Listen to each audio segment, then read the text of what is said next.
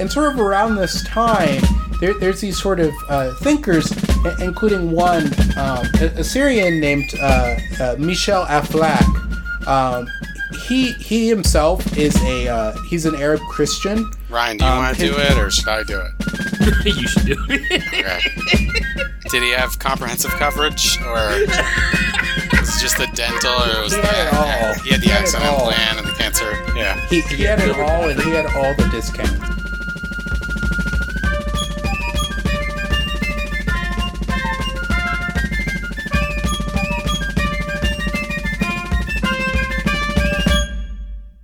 Welcome back to the Trilateral Troika. This is Steve, along with the other Steve Buonasera. and Ryan. That's a good one. Yeah, man. That was a solid Kona. pop. Kona Island Brewery. I can't drink Kona, dude. Coming straight to you from New Hampshire. Uh, what? I can't. It gives me the peepees. I don't know why. They're Really? they're always really cheap at ABC Liquor. Yeah, Yeah. I like I like it too. It's a good, it's a strong beer. I would never like fucking Mahalo, bro. But I, I, you know, I don't like Again, peeing that much. Um, this is from New Hampshire. Mahalo, bro. I mean, I don't like peeing that much. You know. Uh, this is actually their new like island seltzers, the spike seltzers. Um, this one tastes like Hawaiian punch. Imagine Called if like, tropical punch, but it tastes like fucking Hawaiian punch. well, that's what Original Hawaiian punch Hawaiian. is, right? Hawaiian punch is tropical punch.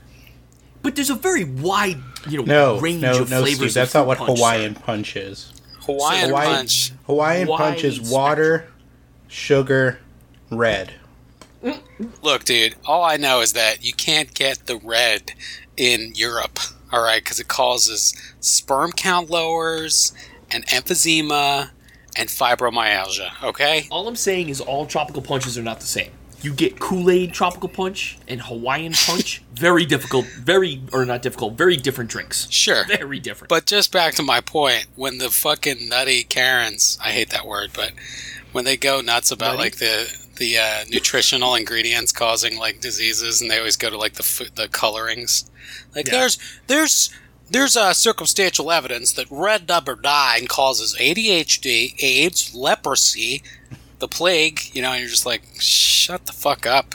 And Stop being afraid of things you can't pronounce. Well, And they say have like their main argument sorry their main argument is that they don't have it in in food that it's banned in europe but it's not banned in europe it has a different name in europe yeah. it's in fucking everything They and they all have like mesothelioma from walking Yeah. through like Sephora every week. So do you have mesothelioma from roundup or walking through sephora every week call us Do you remember a few years ago when the like the EU banned or not banned, but maybe heavily restricted the recipe that uh, they could use for Fireball whiskey?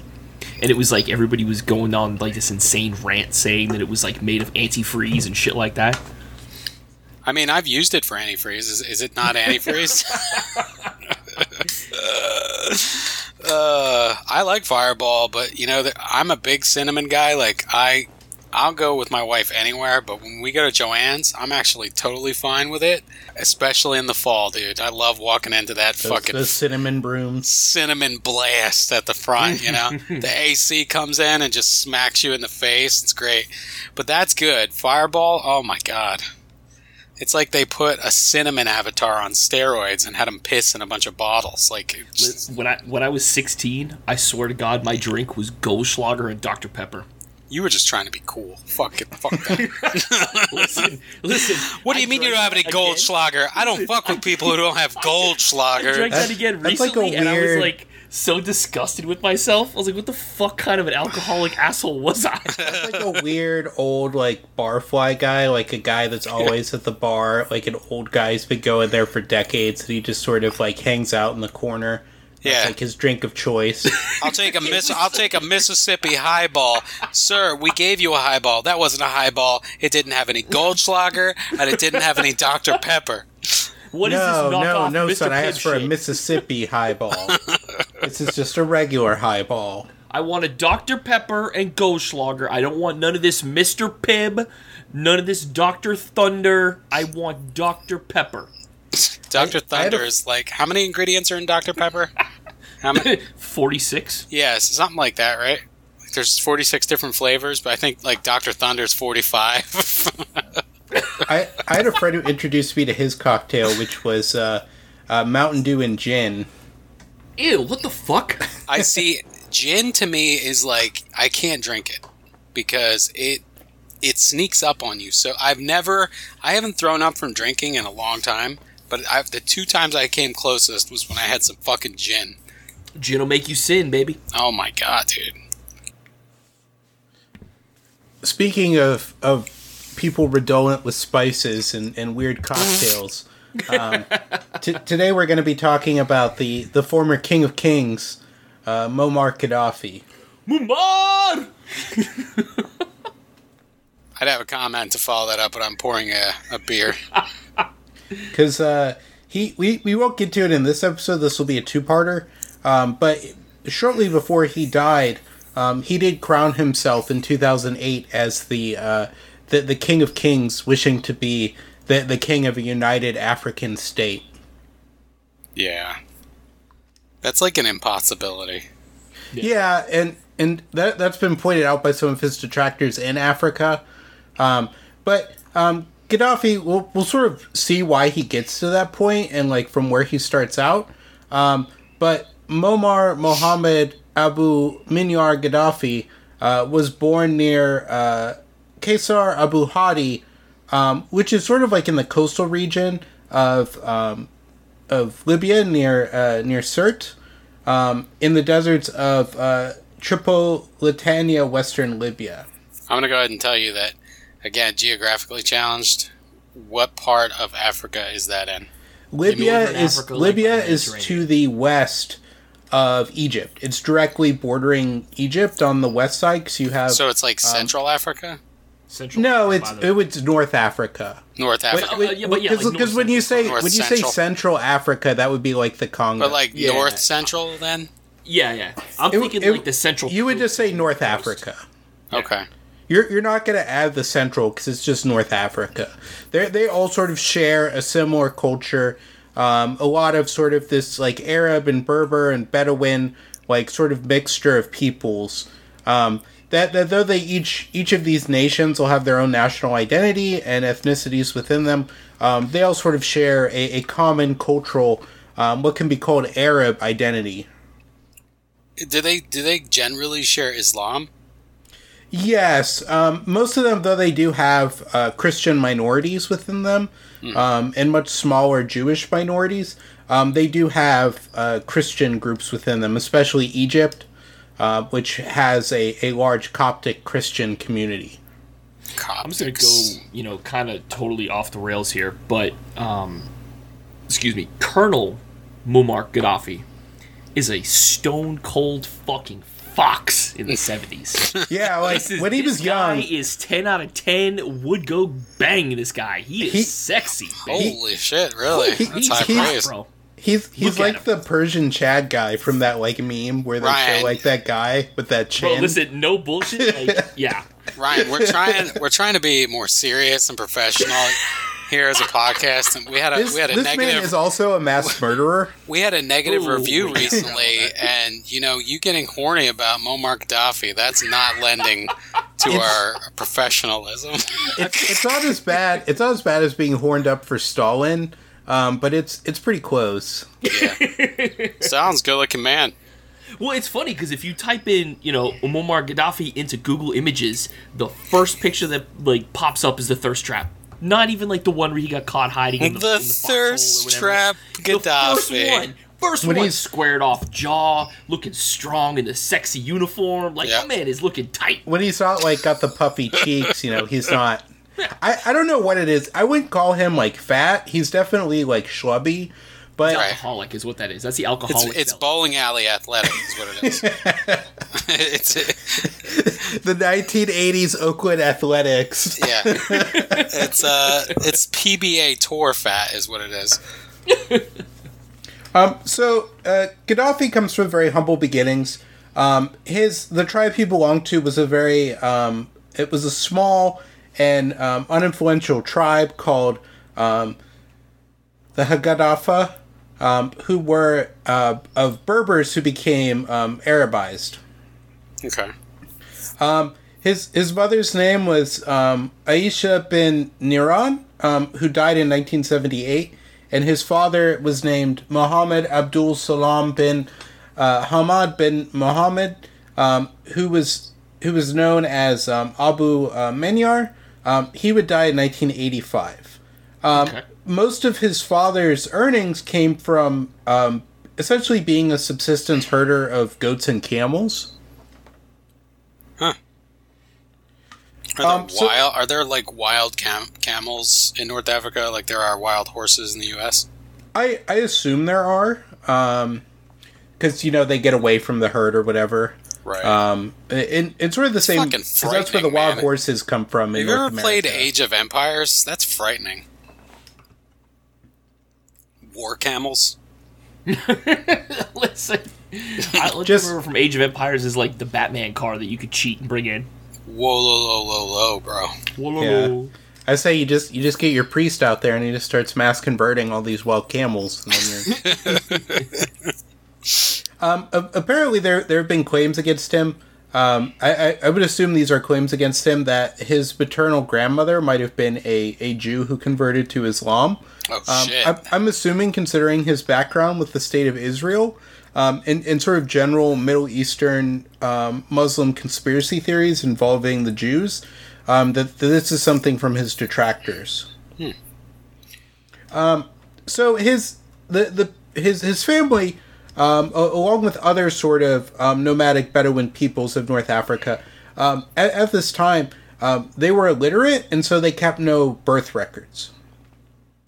Um, so his his date of birth is given as um, being June seventh of, of nineteen forty two, um, but o- other than that, all we know is that he was probably born sometime between then and nineteen forty two and the spring of nineteen forty three. so we're close enough. Ballpark. Yeah. And and then some um, some scholars have even um, said that it might have possibly been pre nineteen forty, um, but but we're not entirely sure. God, like,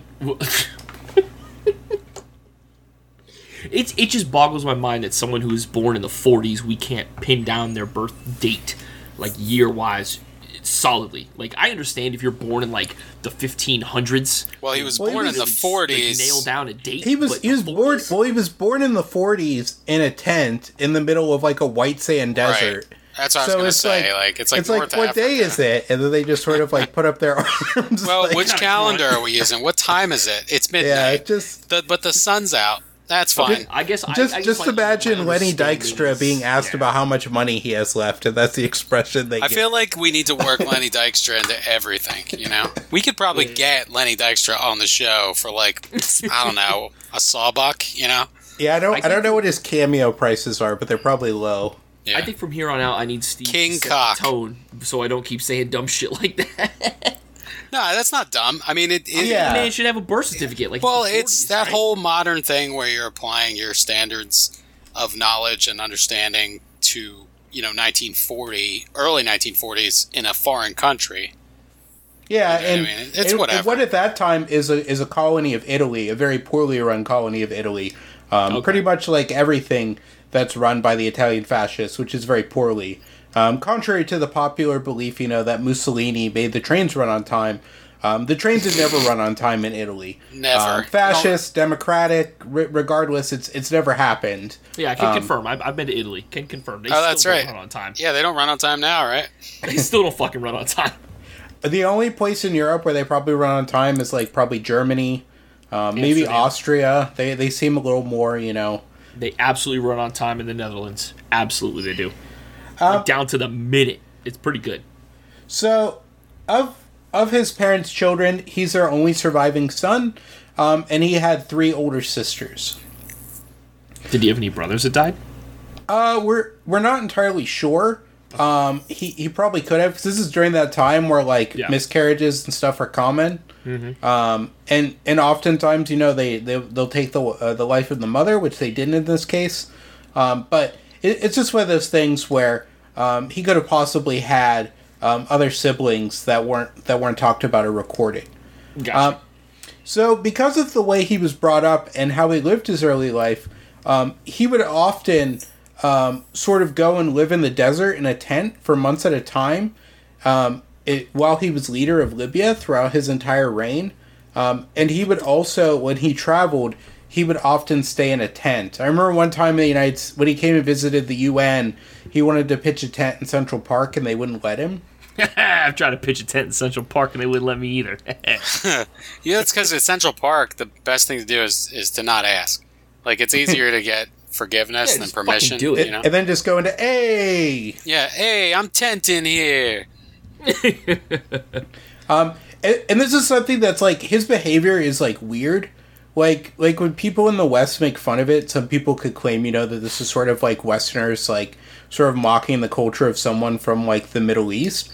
But I I knew people who were from like who lived like a good deal of their life in like countries like Jordan, which is like a very Arab sort of like um, very very used to sort of like that Bedouin culture. And she was just like that. She just said that he's like he's very strange. Like like no one no one thinks he's normal in the Middle East. Like no one looks at him and says like says like this is the behavior of like a man. This is like. This is like Tea Party level shit, where like a guy is dressing up like Benjamin Franklin and going everywhere. it's not like anti Middle East because you can look to the Middle East and see they have very current and up to date and modern cities. This fucking psychopath just wants to Ted Kaczynski it and go live in a fucking tent. um. So v- very early on in Gaddafi's life, he's he's very much aware of um, European powers' involvement in, in Libya, um, because at at the time of his birth, you know, Libya is occupied by Italy. Um, uh, soon afterwards, you know, it's liberated, um, um, and so because of this um, the, this sort of conflict, it goes from Italy to, to sort of like a British control after they, they sort of move in and, and kick the Italians out. Um, later later claims would say that Gaddafi's uh, paternal grandfather um, Abdussalam uh, Bouminyar had was had died fighting the Italian army um, when the Italians invaded um, Libya in 1911. They invaded Libya. Yeah, they, they essentially because it, it had been a possession of the Ottoman Empire, Right. and because um, Great Britain had sort of like moved in and taken control of Egypt, like we had talked about in our Suez Canal episode by that time. Um, the Italians, because it's directly across from Italy, like if you were to look at North Africa and Europe, like directly across the Mediterranean is um, from Italy is Libya. Um, Yeah. So they they see it as like prime real estate, and they just move in and kick the Ottomans out and take over. Prime real estate. It's free, it's free real estate. It's free real estate. I'm looking at my. Uh, yeah, they're directly south. Yeah. Wow. Yeah, because the because like for instance, France had controlled Algeria. Um, it would be a French possession um, until the '60s when um, when Algeria got its independence from France. Um, they they sort of went in on the game. Um, Italy, you know, it was a nation that hadn't existed until the mid 1800s. Um, so they sort of decide, you know, like Germany, that they're going to get in the colonial game as best they can, uh, essentially picking up the scraps left over by the other great powers. Um, after uh, World War II, Libya is occupied by the British and French. Um, so uh, initially, the British and French wanted to divide Libya between uh, Britain and France, adding them to their their own empires. Um, but the General Assembly of the United Nations um, decided that Libya would be an independent country. Um, and in 1951, the United Kingdom of Libya um, was formed.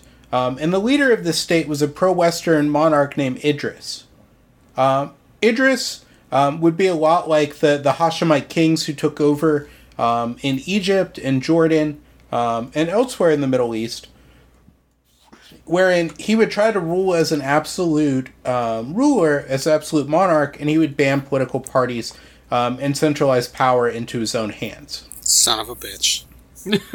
Um, and this is this is very common with what the British and the French do, um, and and a lot of reasons has to do with with they sort of look back into their own very conservative view of European history, and they decide that in order to like make these places manageable, they need to find um, the equivalent of like a king or an emperor.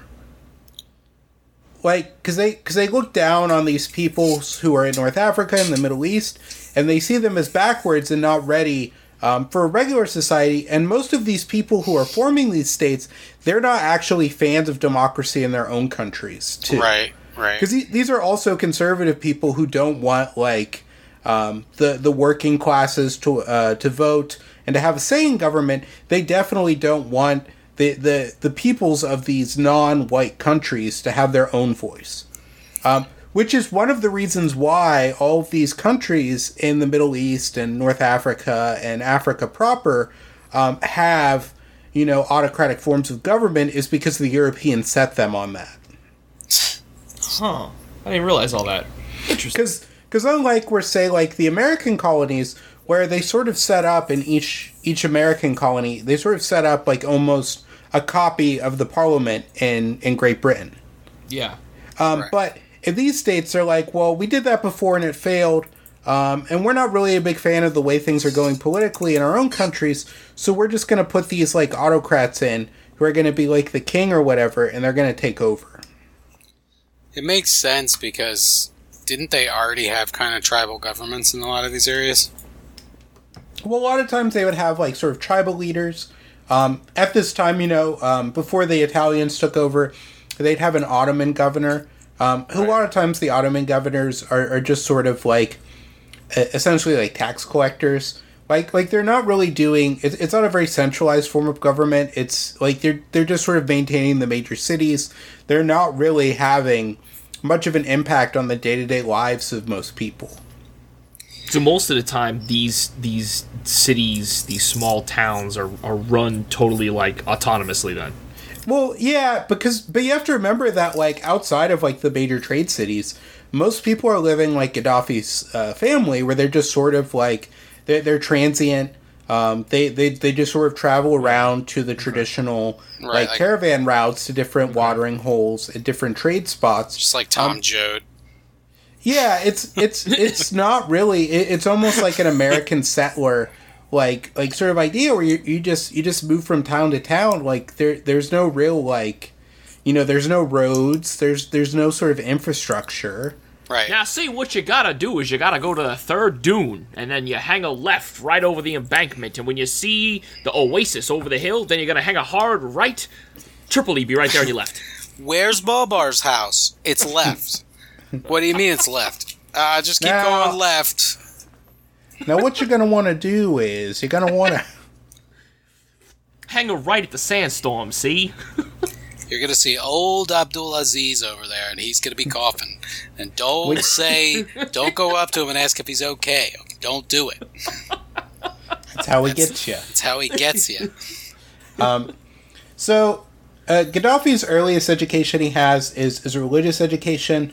Um, like a lot of youths in this region at this time, um, he, he would essentially learn, um, he, he would learn through an Islamic teacher.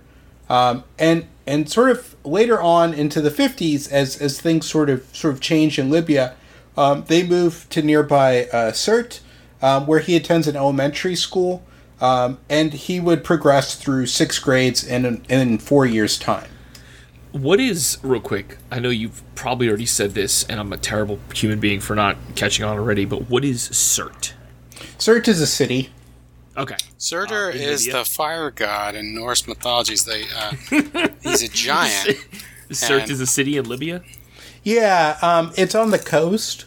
Okay. Um, mo- most of the cities in, in Libya are on the coast. Um, you don't say. But if but if you were to sort of look at, at Libya, People where need water, Libya, Steve. Libya is uh, kind of shaped in a U. yeah. Um, so it's to the east of Tripoli, and it's sort of um, in between Tripoli and Benghazi. oh, actually, I found it. It's right around the corner from the halls of Montezuma. There's the fu- there's uh, there's Ibn Sina Teaching Hospital in Sirte and Sirte Yeah, E- University. Ibn This is like the fucking Gainesville of Florida. We could do a, a whole episode about Ibn Sina. They got a place called Family Food and Pizza Gourd. This is fucking Gainesville. Remember, Libya. dude, we have the the number one export of the world is capitalism. it's know. everywhere. It's Well, everywhere, he, baby. he he tried to he, he tried to handle that in his own way, um, but he after after dying about a decade ago, um, Libya has kind of moved into uh, all stages of capitalism, from from the free market to the slave market. Ugh. But um, anyways, um, so at this time, um, he when he's attending elementary school, um, this schooling he receives is not free, um, but his his father um, pays for this, um, despite the financial strain on the family, to give his son a better chance um, at life than you know just being a camel and goat herder. Um, due due to the amount due to the lack of money that he had, um, Gaddafi would sleep um, during the week in a local mosque, um, and on weekends he would walk twenty miles um, in into sort of the countryside um, to visit his parents. Really? Um, at, when he was at school, he would be uh, bullied by other children due to his uh, Bedouin background, um, but he would be uh, proud of his identity, um, and, and he would also encourage other children to be proud of being uh, Bedouins. Oh, good. Uh, there, there's a lot of sort of ethnic um, sort of rivalry. I don't want to call it directly conflict, but just just sort of like animosity between um, people of Bedouin stock, of, of sort of the more urbanized Arabs, and also Berbers. Where, where it's just sort of like people from different ethnic backgrounds, you know, the people in the cities look down on the people who live in the deserts, um, and not all of the peoples in North Africa had gone full into like Arabization. Remember, I read about um, the Tuareg, the Tuareg. Yeah, You, uh, yeah, I read about them when I was a kid. I saw a library book, and it was like it was interesting looking, so I picked it up, and I was like, "What is this?" And they're like this like evasive Libyan group, Berber ethnic that live out in the deserts and stuff like that. yeah. There, there, there's like this thing where, um, in, in sort of like a an Afrocentric thought, um, there, there's a sort of this meme that pops up, especially among Hoteps. You know that that Africa used What to is be a all Hotep? like oh, like like Ho- Hoteps are like are like black supremacists, like They're the like essentially like Nation of Islam, like Oh, like. Africa. Okay. Africa was like a super society before white people destroyed it. Right. Um, but there's a sort of belief that North Africa used to be like like black black. Like everybody in North Africa was like Wesley Snipes level like black. right. They had um, dark, darker skin. Yeah, but in reality, um, most of North Africa, it still has like the sort of same ethnic makeup it probably had in antiquity. Because like when the Arab invasion happened, it's not like the Arabs were like sending like thousands of people to like change the whole ethnic dynamic of the region.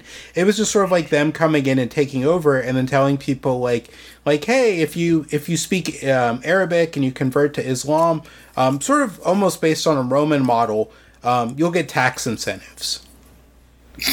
And that's that's sort of where like um, Arab come back to culture sort of comes from throughout the most of the It Middle always East. comes back to money, dude. If, if you told me if I converted to Islam, I'd get tax incentives right now, I'd probably be, just pop open the Quran. fucking. Why wouldn't I? I don't believe in it, but I don't have to. I just need the tax incentives.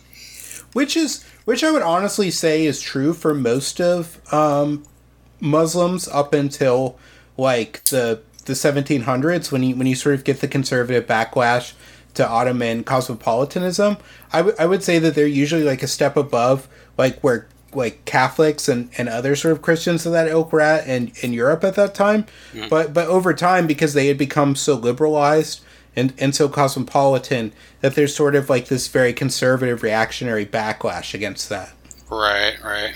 Um, so uh, Gaddafi, when, when he's at school, um, despite being bullied, um, he would um, he would go um, he would sort of be somewhat popular, um, and they would eventually move um, to Popular market to like beat upon? Like, was he a popular?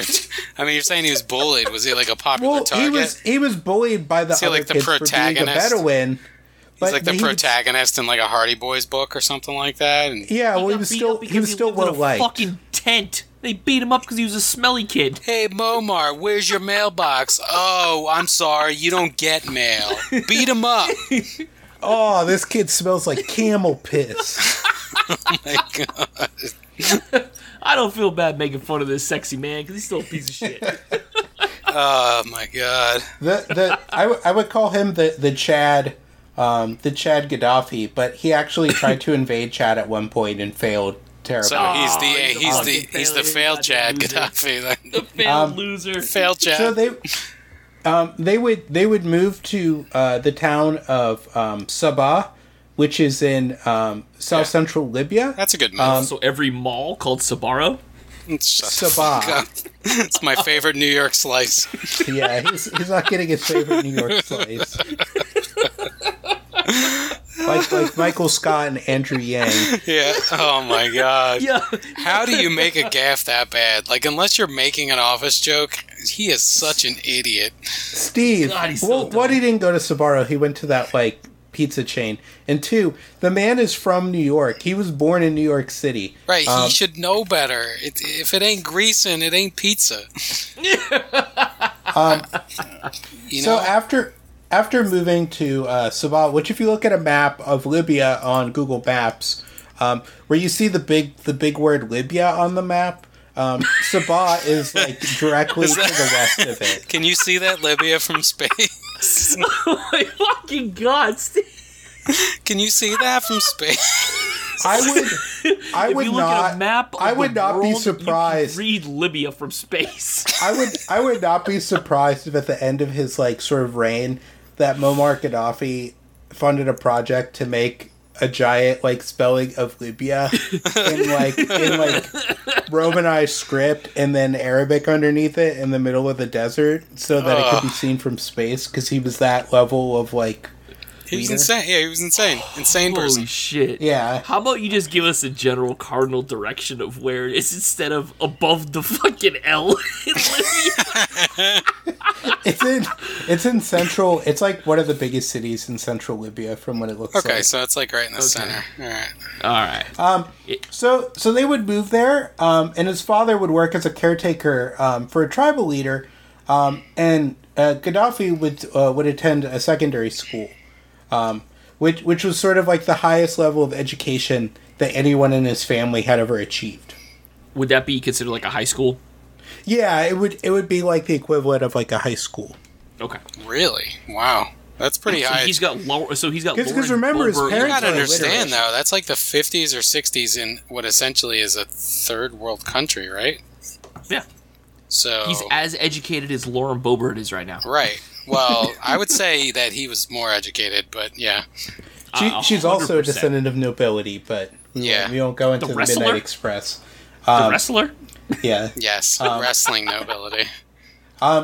So uh, Gaddafi would again he'd be popular in school, um, and he would um, and some of his friends from um, from his time at school um, would get jobs from him when he becomes leader. Um, one of them is, is was his best friend in school, um, Abdul Salam uh, Jalloud, who would become a um, who would become a politician under um, Gaddafi. Okay. They um, gave it, he so- gave his best friend a a job. Yeah, he gave his best friend a job. Like he went full on like political machine. Like Didn't give a like fuck. all, all his Straight friends are getting jobs. Would that be nepotism, or does nepotism refer to just specifically? That's family? just I- family. Yeah, it's it's really family, but it, it's pretty much on that same level. Okay. Um, So a lot of his teachers when he was in Sabha um, were Egyptian. Um, so because a lot of his teachers were Egyptians, um, he would be sort of introduced um, to pan Arab newspapers and radio broadcasts, um, including one uh, from what is what was a, a radio station from Cairo called the Voice of the Arabs. And so pan Arabism is this idea that, that sort of comes out of um, World War One. Because remember when we talked about World War One, we, we talked about how T. E. Lawrence is going out into the desert um, and he's sort of meeting with all these Arab leaders and organizing them. Right. Correct. Um, and, and sort of around this time, there, there's these sort of uh, thinkers, i- including one, um, a, a Syrian named uh, uh, Michel Aflaq. He he himself is a uh, he's an Arab Christian. Ryan, do you Um, want to his- do it or should I do it? you should do it. Okay. Did he have comprehensive coverage or Was it just the dental, or was He the had it ac- all. He had the He had it accident all. plan and the cancer. Yeah, He he he have had it Gilbert all, and he had all the discounts. yeah, you gotta have that. Did I ever tell you about that time my brother had? My brother uh, works for Aflac, and he had that uh, giant uh, like promo Aflac duck in his car. And I walked outside to smoke a cigar, and I was just kind of walking around. It was dark, and I look over at his car, and there's just this big thing in the back seat, and I'm like, dude, holy shit! So I fucking like silent snake around the back of the house and go in the back door of the house. I grab my brother. I'm like, bro, someone's in your fucking car. Because it was so big, it looked like a person was in his car. so we gets over, and he's just like, bro. he takes me outside. He's all serious, and he's like, dude, it's the duck. It's the Aflac duck. And then later that week, I'm in the bathroom, and uh, I'm the only one home. And my brother comes home. I didn't even hear him come in the house, right? And as I'm walking out of the bathroom, he put the Aflac duck right behind the door. So when I opened the door, there was just a fucking man-sized Aflac duck staring at me in the face. You just you just thought a furry was boosting your brother's car. Seriously, God. I didn't even know what a furry was back then. BT Um, Dubs, um, if you're listening to this and you don't have Aflac, Aflac is fantastic, by the way. Oh, yeah, I had have- it when I was on the rescue because I, at the time, I, I used a motorcycle as my primary method of transportation. And when I told the guy who came to the station one day to offer Aflac to everybody, he said, What are you interested in? And I was like, I don't know. What do you have for me? He goes, Accident "Well, coverage. Oh, you, you ride a motorcycle. Let me sign you up for everything. And I was like, Oh, shit. Okay. Well, that's why they call them donor cycles. Well, listen, it was like I think an extra twenty dollars a paycheck, and I was Yep. covered for fucking everything. The thing I about- had to leave work because of a motorcycle accident, Yeah. I got paid to be out of work. Like, Exactly. what? We'll never get Alright. that coverage. Uh, like we'll never get them as a sponsor, but uh, they are fantastic. They offer a fantastic service. They're amazing. I have the They're amazing. dental, and uh, I've I've had it for like over twenty years, and it's it's great. Unfortunately, we'll only have you know maybe Blue Chew, Manscape, um, Yeah. MeUndies. Me Undies. Well, Blue Chew and Blue, Blue Manscaped. mattress, I think Blue Chew and Manscaped purple is like a, mattress. Blue Chew and uh, Blue Chew and Manscaped and Purple Mattress are a good combination. You know, it's a good triumvirate. Uh, my By way, bookie. I need a new mattress. Seriously, you're giving people an erection, right? My my bookie. and then you're you're shaving up their their privates, so they're cleaning things up, and then you're giving them a mattress to fuck on. Yeah. There you go. Yeah. It's a really good idea if you think about it. My bookie, I don't think you want to do that. Yeah. Because then it's like you're gambling on getting laid. That's what it comes from. you're taking Um, a risk. So Speaking of of uh, banging, did how much banging did Muammar do? Did he did a lot of banging? He, he had wait, a lot wait, of kids. wait, wait, time he out, had, time he had time out. more Didn't- kids than Mrs. Wayne's. So Is, is Muammar Gaddafi the guy that had the all women Secret Service? yes, Fuck he, he yeah, had the all woman bodyguard squad around the time that he started becoming yeah. the. Uh, I remember this guy The was God the shit. I remember seeing him one time and I was like, yo, he's got an entire like Secret Service of like really sexy women. This is amazing. Female ninjas. So, uh, Michel Aflaq, he sort of comes up with this idea of Arab socialism. Um, and for instance, the Ba'ath Party, um, which you might have heard of, Saddam Hussein was originally a member of the Ba'ath Party. Yeah. Currently, the Ba'ath Party rules Syria under uh, Bashar al Assad.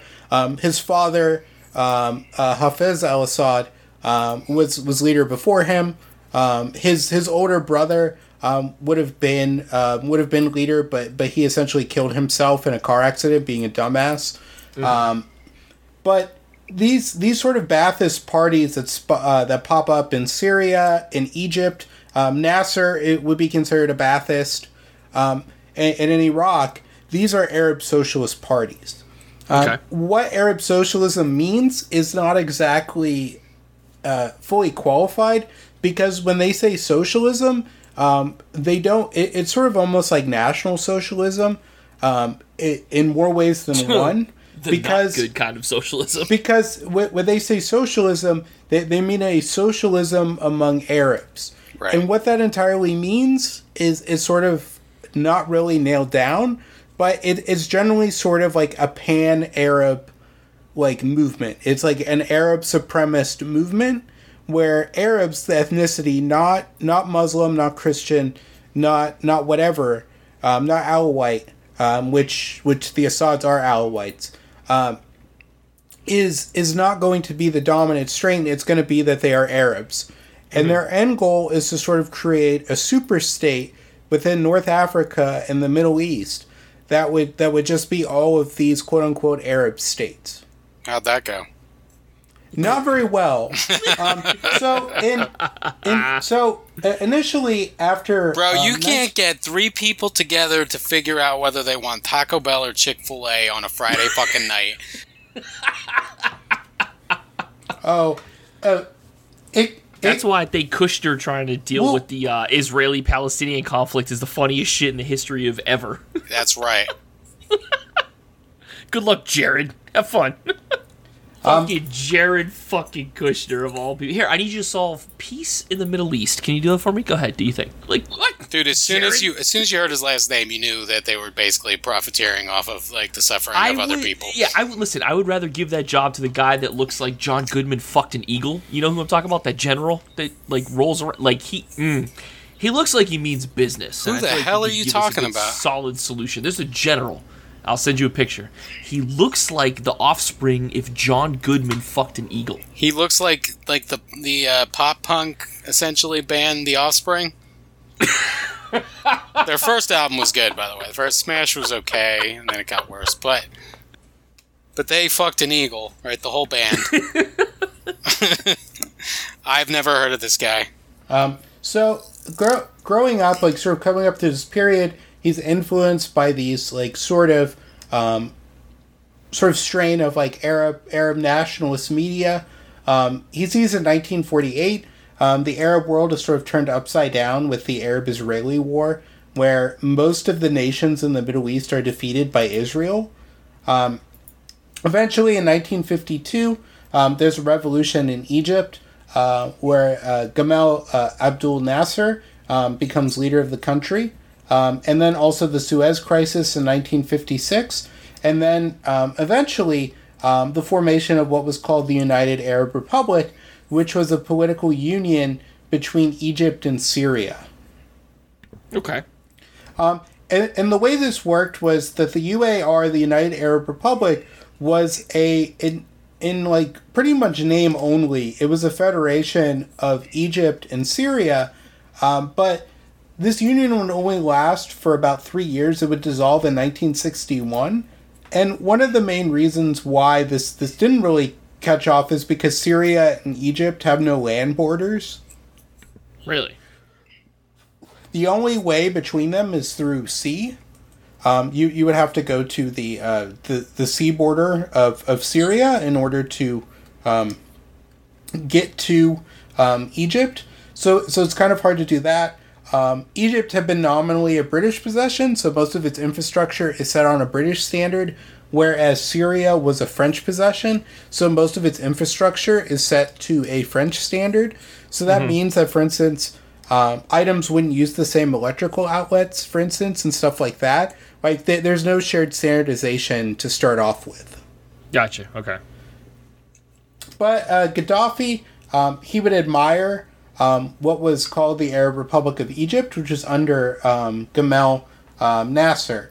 Um, Nasser, um, he, he's a big Arab nationalist. Um, he's, he rejects uh, Western colonialism um, and Zionism. And he, he also made a transition um, from sort of a capitalist based economy to more of a socialist economy.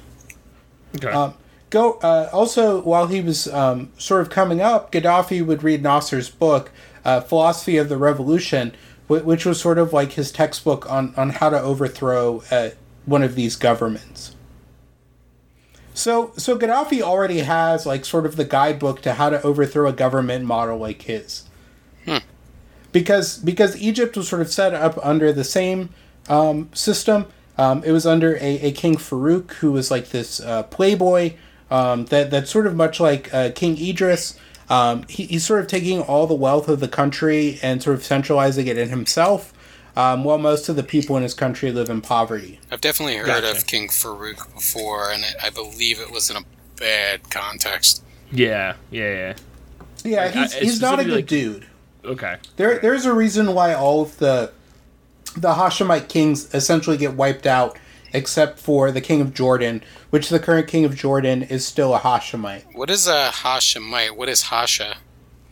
Well, well, the the Hashemite kings were those uh, Arab kings who were put into power. It's sort of their family name. Okay. Um, it, it's because they're from the um, the area around Mecca Okay. originally. Alright. Um, Okay. So that, that just sort of gave them sort of like their their almost divine, um, divine sort of calling, and that they could trace their lineage back to Muhammad, which isn't hard because Muhammad had so many had so many wives. Um, that that tracing your lineage back to him is not hard. For instance, um, the British royal family is is roundabout related to him, but not in a way that actually is meaningful because it's through um, uh, through female relations as opposed to male relations Okay. because because um, Portuguese and um, Spanish um, nobility um, married into the British nobility, um, and those um, and, and those nobles from Spain and Portugal um, all intermarried with um, sort of uh, Muslim uh, nobility uh, from North Africa when when the conquista happened. The Conquista. Okay. What Conquista? Uh, Like- what? what Conquista? What do you mean the, The, when, when the Muslims took over uh, North Africa? um, Spain, oh, Spain. Okay. Okay. Got it. the uh, Al Andalus and all that. Okay. So, um, when uh, and one of Gaddafi's teachers is um, is an Egyptian named uh, Mohammed Afay, um, who was um, who, who sort of uh, pushed Gaddafi along, um, and, and also um, sort of like mentored him on uh, like fostered his ideas of a revolution and told him you know that if he was going to win he would need the support of the army. Well, um, he seems like a, sense, a very uh, incisive guy. You know, I mean, of course he's gonna need the fucking army. Well, he's just saying you can't just do this with like a grassroots revolution. You can't just, you know. Right. You know, he just sits on the edge of his desk, you know. He's like he's like, Muammar, I see you've been reading a lot about revolution. One thing you should know before you try to overthrow the government, you're gonna need the army, son. Yeah. So, so you're saying like he just started Diablo and he's or not Diablo, uh, Warcraft two, and he's going in with just his like you know workers. I'm gonna Oh fuck, he screwed. I'm gonna take on the Zerg. Let's go. I'm gonna take them on with thoughts and ideas. God damn it! You make my head hurt. The Zerger Starcraft. oh god, I hate you. Um I don't So- fucking dude. I never played any of those games. Like I just watched people play them, and it's been I so was long. ranked in the ladder for the U.S. East Oh, in that's cool. StarCraft in 2002. That's I actually had a rank. You know who else was ranked? Muammar Gaddafi, Yeah, ranked until- number until they- one until they in opened- the People's Hot List of 1970 worst dictators. He was number one. Yep. It, so he begins organizing demonstrations against the, the monarchy in Libya and, and putting up posters. Um, in October 1961, he leads a demonstration um, against Syria's uh, leaving of the UAR, um, and um, he raises uh, funds to send uh, support to Nasser. Okay. Um, while he is, is sort of demonstrating, 20 students are arrested, um, and and Gaddafi um, would also um, go on to um, damage buildings such as a hotel, um, which was accused of serving alcohol by breaking its windows. So he got mad because the hotel served alcohol. It's against Yeah, because it was it was seen as a form of like Western imperialism because Muslim societies can't drink alcohol. So the introduction of alcohol into their cities was this sort of symbol of like of of bourgeois uh, Western imperialist influence. Okay. Um, so him and his um, so he would be expelled from school, um, and his family would be forced to leave uh, Sabha. Um, he would move to Misrata, and he would attend um, a secondary school in Misrata. Another Okay. one? Yeah, a- another secondary school because you know he had to leave the city. He had to he had to go to a new school Okay. Make new friends, get bullied by new guys. because because Misrata is is on the coast. Um, it's it's sort of at the end of the the tip of the U that Tripoli's on. Okay. Um, and so, and while he's at school, um, he would still continue to maintain his interest in Arab nationalism, um, and he would refuse um, he would refuse to join any of the um, any of the banned political parties in the city because uh, he said that he didn't agree with like factionalism. Okay. Um, he would while while during this period he would read up on on Nasser, um, the French Revolution, um, and he would also read up on the works of uh, Michel Aflaq um, and biographies of such leaders as Abraham Lincoln, Sun Yat sen, um, and Mustafa Kemal Ataturk, who is the Ataturk. founding father of Turkey. Jesus. So how intelligent was he? Like, I mean, he can read up on this stuff all day, but Well, I would I would say that he was he was pretty smart as a youth if he was able to go through like six grades in school in four years.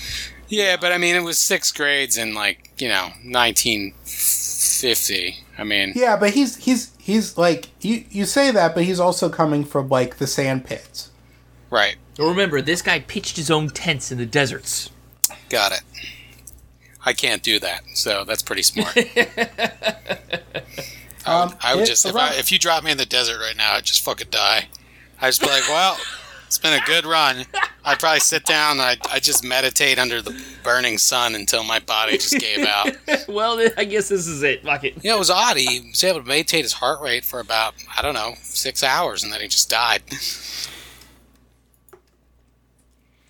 Um, in, in 1963, Gaddafi would uh, study at the University of Libya, um, which is located in Benghazi. Um, but he would drop out soon after joining, or soon after um, joining the university to join the military. Speaking of Benghazi, shout out to Vile Rat. Jesus. Rip. Um, so, F. di- F in di- the chat. D- despite his police, uh, despite the police like knowing about his revolutionary activity, um, he was able to start training at the Royal Military Academy, which was also in Benghazi. Um, and, and he would serve alongside um, several of his friends from Misrata who sort of had like similar ideas to him. Um, and, and this is sort of a thing that's that's sort of common throughout the Middle East and Africa during this period, is that the armed forces are really the only real way to get upward uh, mobility in society um, f- for those from underprivileged backgrounds, because it's not like um, you know that you can go um, you can go to a school um, like especially in in Africa like sub-Saharan Africa. You know, like it's not like you can go to school in, in your own colony or, or go to school in Europe. Um, Yeah. and, and so the only real science is that they have anybody to train people in, and that gives the most sort of chance at, at sort of making your life better is the military. Okay. Um, and, and Gaddafi is Isn't well. that kind of similar for a lot of those places at the time?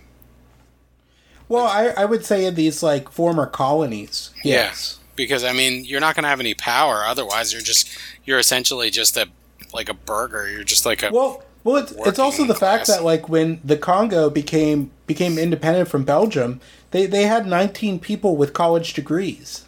yeah. That's that's not going to like work. for for for an area the size of the Congo, throughout all that, they only had 19 people, and people talk about like um, sort of speak down on like African societies because you know the the countries have leaders like Idi Amin. Well, like Idi Amin was like trained by the British. He went through the only route the British offered for sort of like social advancement for an African. Um, and, and you can't really just sort of pull pull up stakes and then just say like, oh look, it's just these military dictators take over these places. It's all these people understand. It's like military force. It's like, bitch, you did it. Like, you set it up Yeah. to be like this, you pieces of shit. Fuck you. fuck you. Like, dude. what the fuck? You did it. Absolutely. So while he's at school, um, most of their, their schooling comes from uh, members of the British military, um, which which Gaddafi is not a fan of because he views uh, the British as imperialists. Um, and he refuses. Let me tell you something, Steve. The British viewed the British as imperial. and and he refuses he refuses to learn English, um, and he was rude to the officers, which caused him to fail his exams. Good for him. Good for him. Yeah. Fuck, Um, fuck the English. And um, they, I stand by that. Come out, um, you black and tan. so Don't the fight the, me like a man. Go ahead. the the British would um, they they would report Gaddafi for his for his behavior, um, and, and they would also suspect that he was involved in the assassination of the military academy's commander um, in the year of 1963. Um, but um, all of these reports were sort of ignored, um, and Gaddafi was able to quickly progress um, through the courses. Gotcha. Killing it. Just academic. Genius. Um, so in, in 1964, he establishes what's called the Central Committee of the Free Officers Movement, which Oh shit. This this is named after Nasser's um, movement. Nasser was uh, he founded the Free Officers Movement, which was sort of this uh, movement of officers within the Egyptian military that overthrew the king. Okay. Um, so so he sort of um, he he sort of organizes them. Um, they all sort of pull their salaries into a single fund to fund their operations. Um, and Gaddafi would travel around Libya, um, sort of developing connections among other revolutionaries and sympathizers, um, and also collecting intelligence on the area. And most of the government's um, intelligence services, while he's doing this, sort of ignored him. They didn't really consider him a threat. Okay. Um, in in August of 1965, he would become a communications officer in the um, the Signal Corps of the um, Libyan army.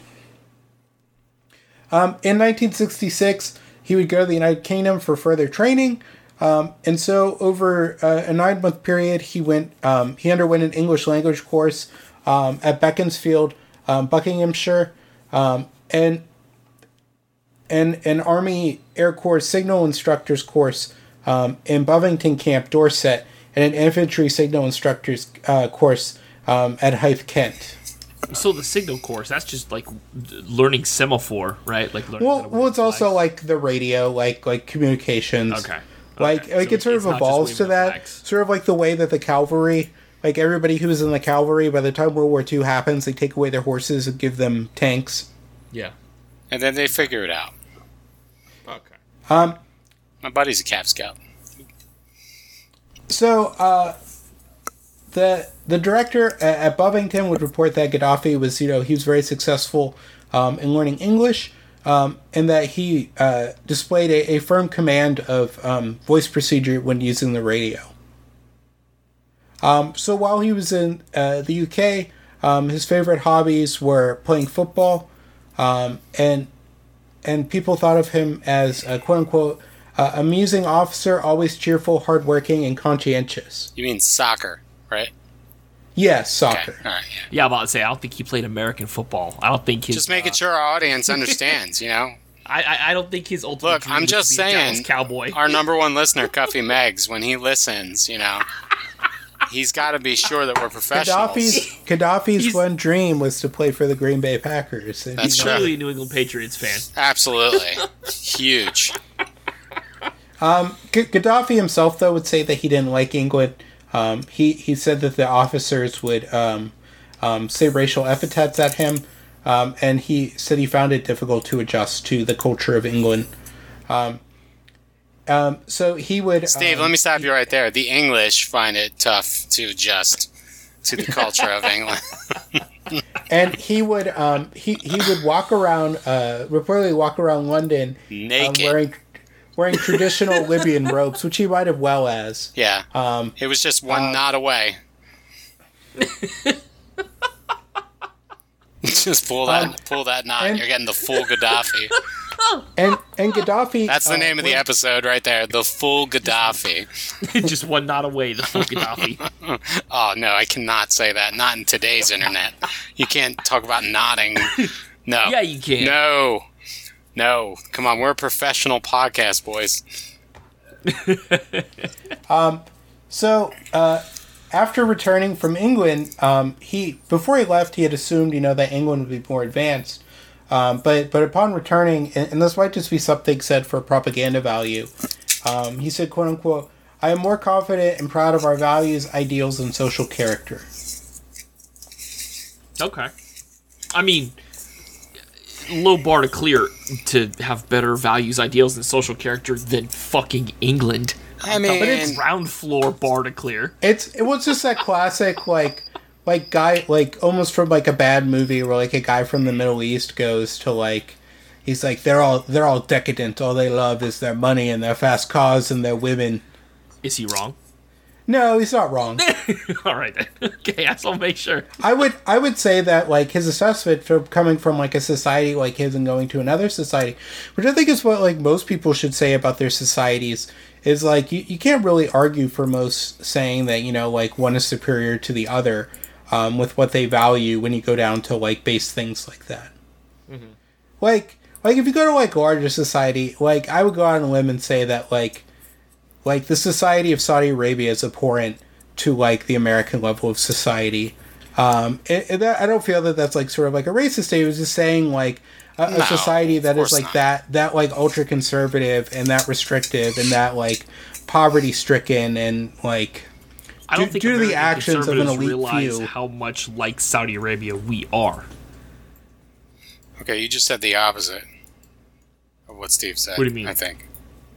About how how similar we are to Saudi Arabia. I, I would I say we're not I think for, the for a number of reasons. yeah, I think there's a lot of a lot of things you can get away with here.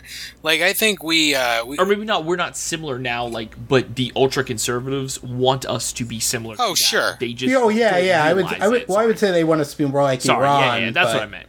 But They yeah, like I, be I would like say, but just like going to the base level of like our societies as they are, like him going to England in the '60s, um, relative to like Libya in the '60s, I would say like, well, there's probably not a lot there. You know, like they they have their own values, but you know, they're not like they're not cutting people's heads off, you know, for for being gay, like that level of thing. right. correct. Right. Correct. So I Idris, like I said, he's not very popular. Um, the the common people don't like him. Um, he because Wait, he, Idris, uh, the the king Elba? of Libya, not Elba. not Elba. Just stop it. Another thirst trap, by the way. Absolutely. yeah. So uh, excellent DJ. Um, so as as Idris is sort of like put in charge of Libya, um, like the other rulers, this sort of upsets what was there because you know there wasn't a king of Libya before. so just like there wasn't a king of Egypt, like the the like the French and British just sort of come into the country. They say, "Well, you got a king now. It's it's Idris, and and he's going to run things." But because like this goes against what Libya like what had been done in Libya for for centuries, which was what like tribal tribal. yeah, it's mostly like a tribal, uh, regional um, sort of um, sort of level, uh, sort of country. Um, it, it it's like him sort of like putting them into this federal system, um, sort of exasperated the differences between the different regions and tribes. sure. Um, and, and also the fact that um, most of the country's oil wealth is being centralized to the central government, um, but none of the money is really coming back to the people. Right. It's just going to Gaddafi. Well, well, no, because he's not the leader yet. It's going to Idris. Oh, right, right, right. Um, Sorry. So, so corruption is like is like endemic. Um, patronage is widespread, um, and and Arab nationalism is becoming increasingly popular um, because in Egypt they they had overthrown their king there and they had formed a government which is seen as being successful, um, and and sort of protests become even more e- even more widespread after um, Egypt is defeated um, by Israel in the Six Day War in 1967. Because Idris's administration is very pro-European, um, and, and they're also not um, not motivated by Arab nationalism or, or sort of like an Islamist identity. Um, they're not opposed to Israel. Um, so they refuse to become involved in the war, um, and they're seen as being pro-Israel. So, because of this loss in the Six Days War, um, anti Western riots sort of break out in Tripoli and Benghazi, um, and Libyan workers go on strike and shut down the oil terminals um, in solidarity um, with Egypt. And what year is this that we're in? This, this is like between 1967 and 1969. Okay, I could have swore this was in the 2000s. This was the Arab Spring, but you know, I guess this is a constant recurring theme because of the U.S.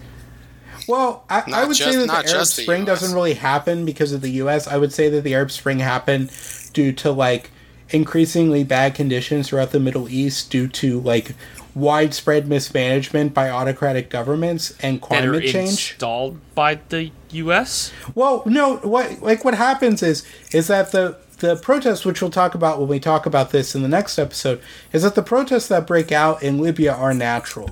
But what happens is is that the Western powers become involved and, and they sort of speed things along. But the problem is is that nobody is really set up to, to sort of take over Libya after this. So Libya, even today, is sort of divided between two governments um, Okay. that, that are sort of backed by different powers, um, which the government in Tripoli today is backed by the United Nations, whereas um, the other half of Libya, um, which I believe is based out of Benghazi, um, it's, it's sort of based out of most of like Middle Eastern powers and France. Okay. All right. So, in 1969, uh, the CIA is expecting um, segments of, of Libya's military to launch a coup against the government.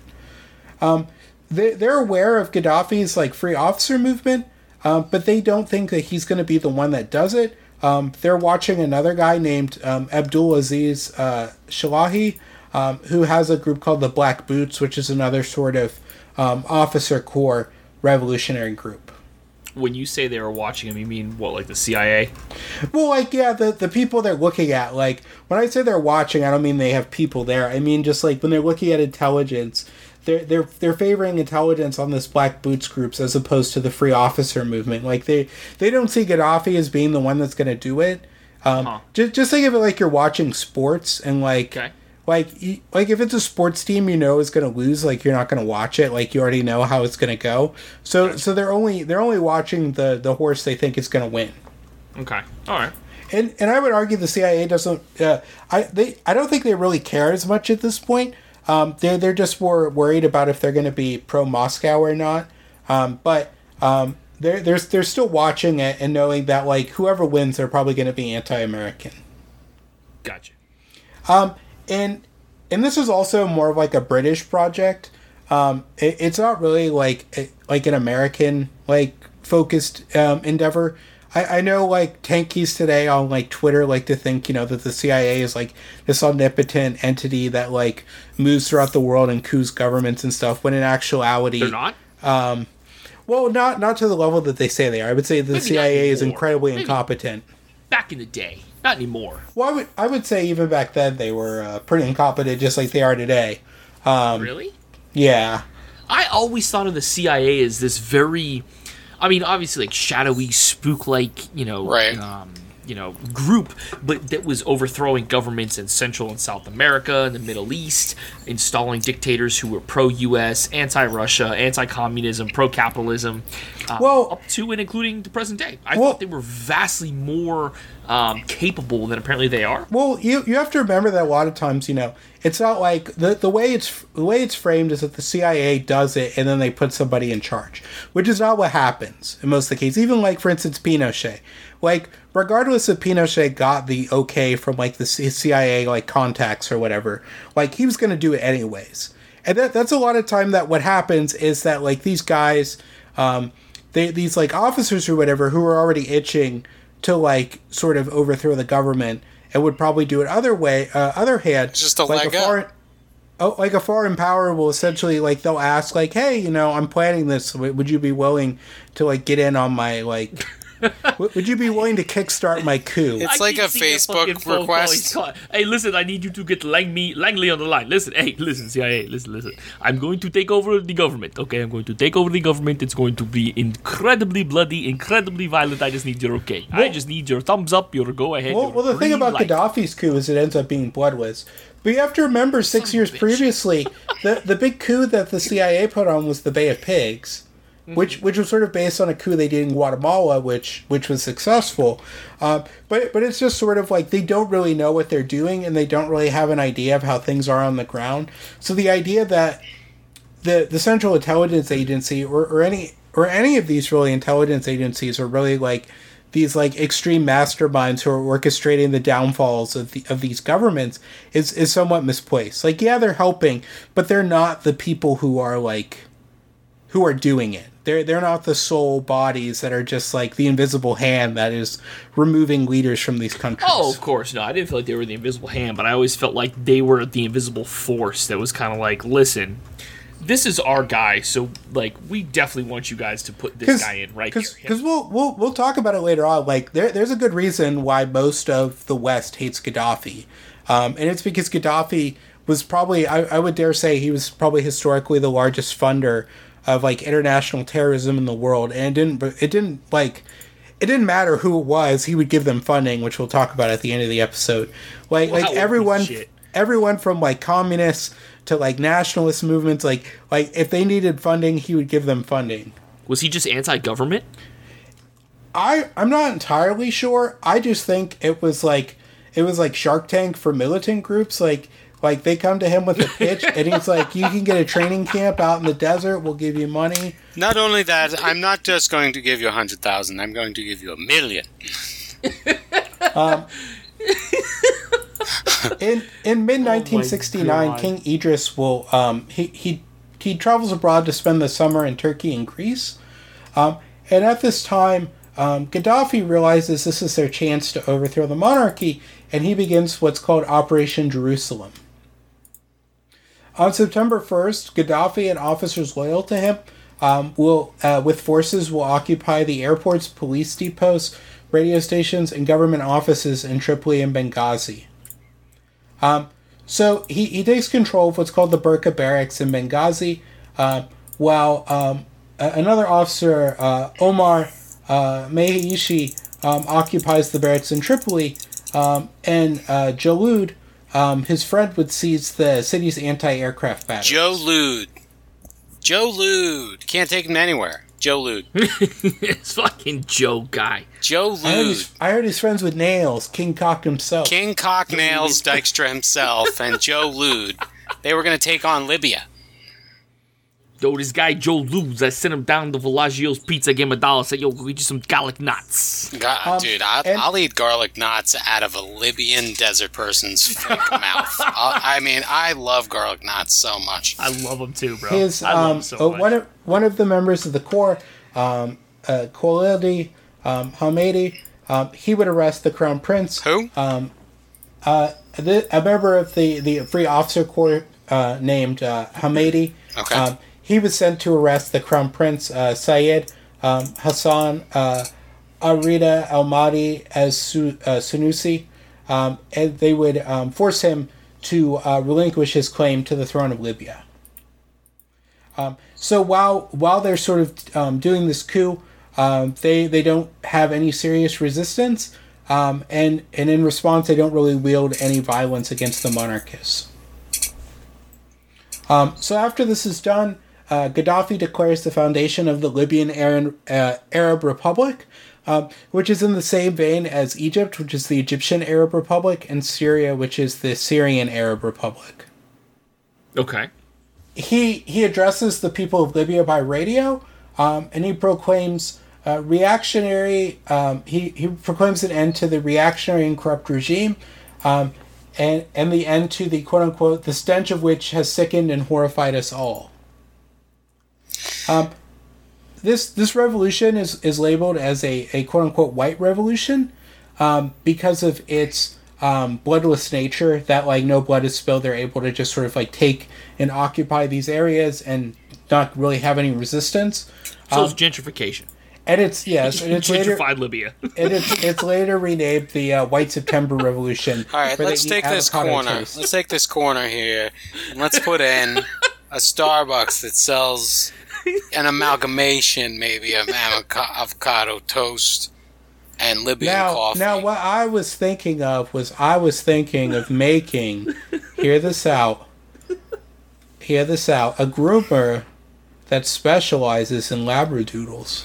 oh my god! Listen, on this it's corner over here, I would like to put a completely halal target. A, a target who is completely halal. Get him out! Get him out! There's no way you can't make Target 100% halal. It's not going Uh, to happen. And uh, Gaddafi would proclaim that, uh, that that this coup was the beginning of a revolution for Libya, which meant freedom, socialism, and unity, uh, which he would said that he would implement over the coming years. Oh, you son of a bitch! You said socialism. You done fucked up. Get him out of there. Get him. I God don't like this. up. This. I don't like this. This Muammar Gaddafi. You need to get him out. Someone in 1950 told my grandfather that socialism was a bad word, and I believe. Well, I was uh, with friend, you. friend of the pod, um, Ronald Reagan would call him the uh, the mad dog of the Middle East. well, uh, you know, Momar, he's the mad dog of Middle East. Nancy despises him. Despises Uh, him. listen, Ronald, Ronald, real, real quick question for you there, Mr. Ronald. Yes. Why would you call me a dog? I, I am Well, just well, normal you know, Libyan. one- Why would you call me dog? One day, I was, uh, uh, we had got a new poodle, uh, and uh, Nancy wanted to call him Momar, and ever since then, I just thought you were a big fucking dog. that bitch! Um, That was So weak. af- that was a weak attempt on my part. I could have come up with a much, much worse explanation, but you know, I'm Uh, walking a thin line here insulting Gaddafi because he could still be alive, possibly. no, he's he's very No, much no, dead. Nah, you guys he- don't know. No, he got he got. touch he the got body? sod- he got he got sodomized. Like you can you can watch him be brutally murdered. yeah, no, it's it's He's, not. Oh, good. is he- It's it- drunk, literally he's, he's Steve. Was he's it a live drunk- leak? It was a live leak funeral. It's literally on No, live. yeah, leak. it is Yes, a live leak thing. Apparently, Yes. allegedly, like Vladimir Putin, I don't know if he still does it, but he would watch it every day for like a year to like sort of steal him for like how like to not be overthrown because of what happened to Gaddafi. Because you could literally watch Gaddafi be like sodomized with rebar and then like brutally murdered by a mob. Whoa! It's not good. It is. Yeah, it's it is. Really it is. Not It good. is like like you can even see like video of his like dead body. It's it's like a Mussolini level Yeah. thing. I where mean, I've like, seen they, the- they, they put his body out. I've It's seen Saddam. I've seen Saddam. Saddam yeah, I've, I've seen Saddam's dead body. But well, well, I would say like Saddam being dead because it was like they, they essentially executed him the same way you'd execute a prisoner in the United States. Right. This is structured. this this is more like in Italy, like where they hung like Mussolini and his wife and like other ministers from like meat hooks in the town square Yeah. level of like retribution. coming from somebody who grew up on Consumption Junction and Rotten.com, um, yeah, his video is not good. Like, it is not good at all. that's crazy. Uh, So, uh, Libya at that point on would be ruled by a 12 member central committee uh, made up of the free officers, which proclaimed itself the Revolutionary Command Council, um, which would be the government of the, the Libyan Republic. Uh, Gaddafi, um, who at that time was lieutenant, would be the RCC chairman, um, and he, which made him the head of state. Um, and he also, after this, appointed himself to the rank of colonel, uh, making himself commander in chief of the armed forces. crazy. Um, his friend Jalloud would become prime minister, um, and, and the civilian council of ministers would be headed um, by uh, Suleiman uh, Maghrebi, um, who, and, and this council was sort of um, founded to implement um, RCC uh, policy. So essentially, the Revolutionary Command Council um, comes up with things, and then the this uh, civilian head council of ministers decides how to implement it. Uh, the capital of Libya would be moved from um, Al Beta um, to um, Tripoli. it goes from Al Beta to Al Alpha. Damn it. Real quick, let me go back real fast. So, the RCC, the Revolutionary Command Council, they make a law, and then the Civilian Council basically figures out a way to correctly implement the law. But the Civilian Council is headed by Gaddafi's homeboy. Yeah, it's it's it's still commanded by like one of his people. Like This it's it's not a like a- true democracy, which is one of the reasons why Gaddafi gets removed from power. Is because later on, uh, which we'll talk about in the next episode, he comes with with his own philosophy as an answer to capitalism and Marxism, which is based on a book called the Green Book. That, that's sort of like a third way, and, it, and it's sort of like a system of allegedly um, direct democracy. Uh, but Gaddafi still rules the country like a king, and just like like brutally uh, like uh, disappears people. Um, in the 90s there, there's an incident where they just kill thousands of people in prison. Like security forces just go into the prisons and just start shooting people. Not his sexy brigade of bodyguards, right? no no. Okay, no not the uh, not, not the uh, palace thought uh, guard oh man, God, it's getting me hot just thinking about that. And crack my AC up. Hold on, hang on. Actually, you know what I need to do before we talk about the Palace Thought thirst traps? There we go. Um, even though uh, th- this was a, a council that ruled the country, um, Gaddafi is, is pretty much ruling as a dictator. Okay. Uh, some some of the people on the council um, tried to constrain uh, some of his excesses, but they weren't really successful. Um, and Gaddafi would remain as the public face of the government. The uh, public identities of, of sort of the other members were not revealed until January 10th, 1970. Um, so for about uh, six months or so, um, or I would say like three or four months, no no one knows who else is like leading the country at the top. Like it's literally a shadowy cabal of men, and Gaddafi is the only one that people know. And this is directly after the coup, right? Yes. Okay. So he is effectively in charge now, and his Yes, friend, and, he's effectively ruling as a dictator. and his friends are are in positions of high like yes, power. his, his fellow officers, um, all of them are from rural backgrounds usually, um, and, and um, uh, usually working in, in middle class backgrounds. Um, none of them had university degrees, um, and and this is sort of um, it's sort of like an exact opposite of the people who previously ran the country, who were like highly educated, like Western educated um, conservatives um, from from sort of wealthy, um, quote unquote, noble backgrounds. Those were the previous people that were. Yeah, the the people they replaced, the people who were under the king. Ah, okay. Um, So they they after the coup they begin to sort of consolidate their government. Um, they purge um, known monarchists and members of um, Idris's clan um, from Libyan politics and the military. Um, And uh, uh, Gaddafi claims that he did this because these people were opposed to the will of the Libyan people and that they had to be removed from their positions in order for Libya to move forward.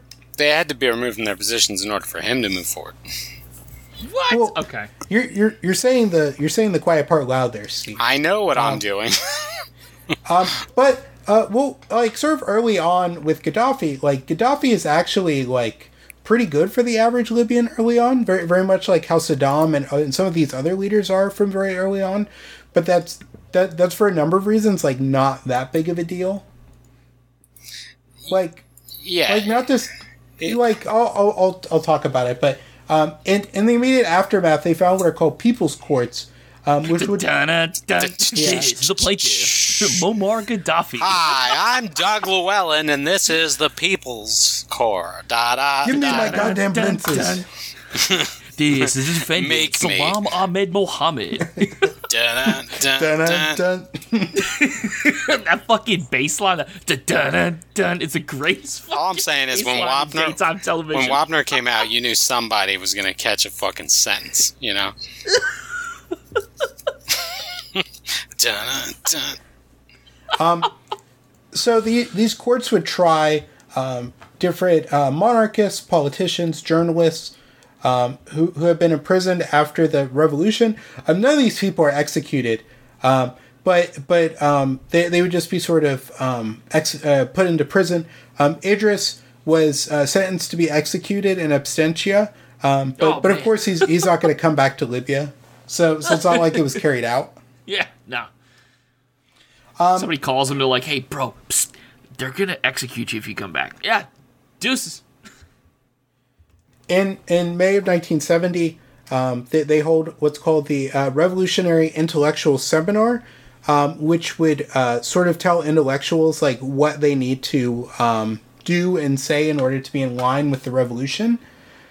Um, And and they would have a um, a legislative review and amendment which uh, united um, the laws and codes of Libya, um, both secular and religious, um, and would include bits of Sharia law into the legal That system. That goddamn Sharia law did it. But- head up again.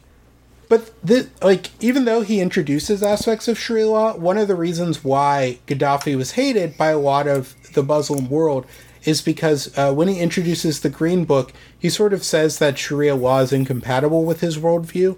So um, that it that it should be involved, but it should be uh, before um, other laws, and, and that sort of like enrages a lot of Islamists.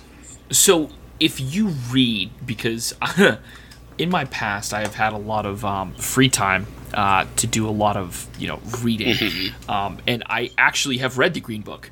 It's very interesting because I found myself agreeing to a lot of some of the stuff that he wrote about.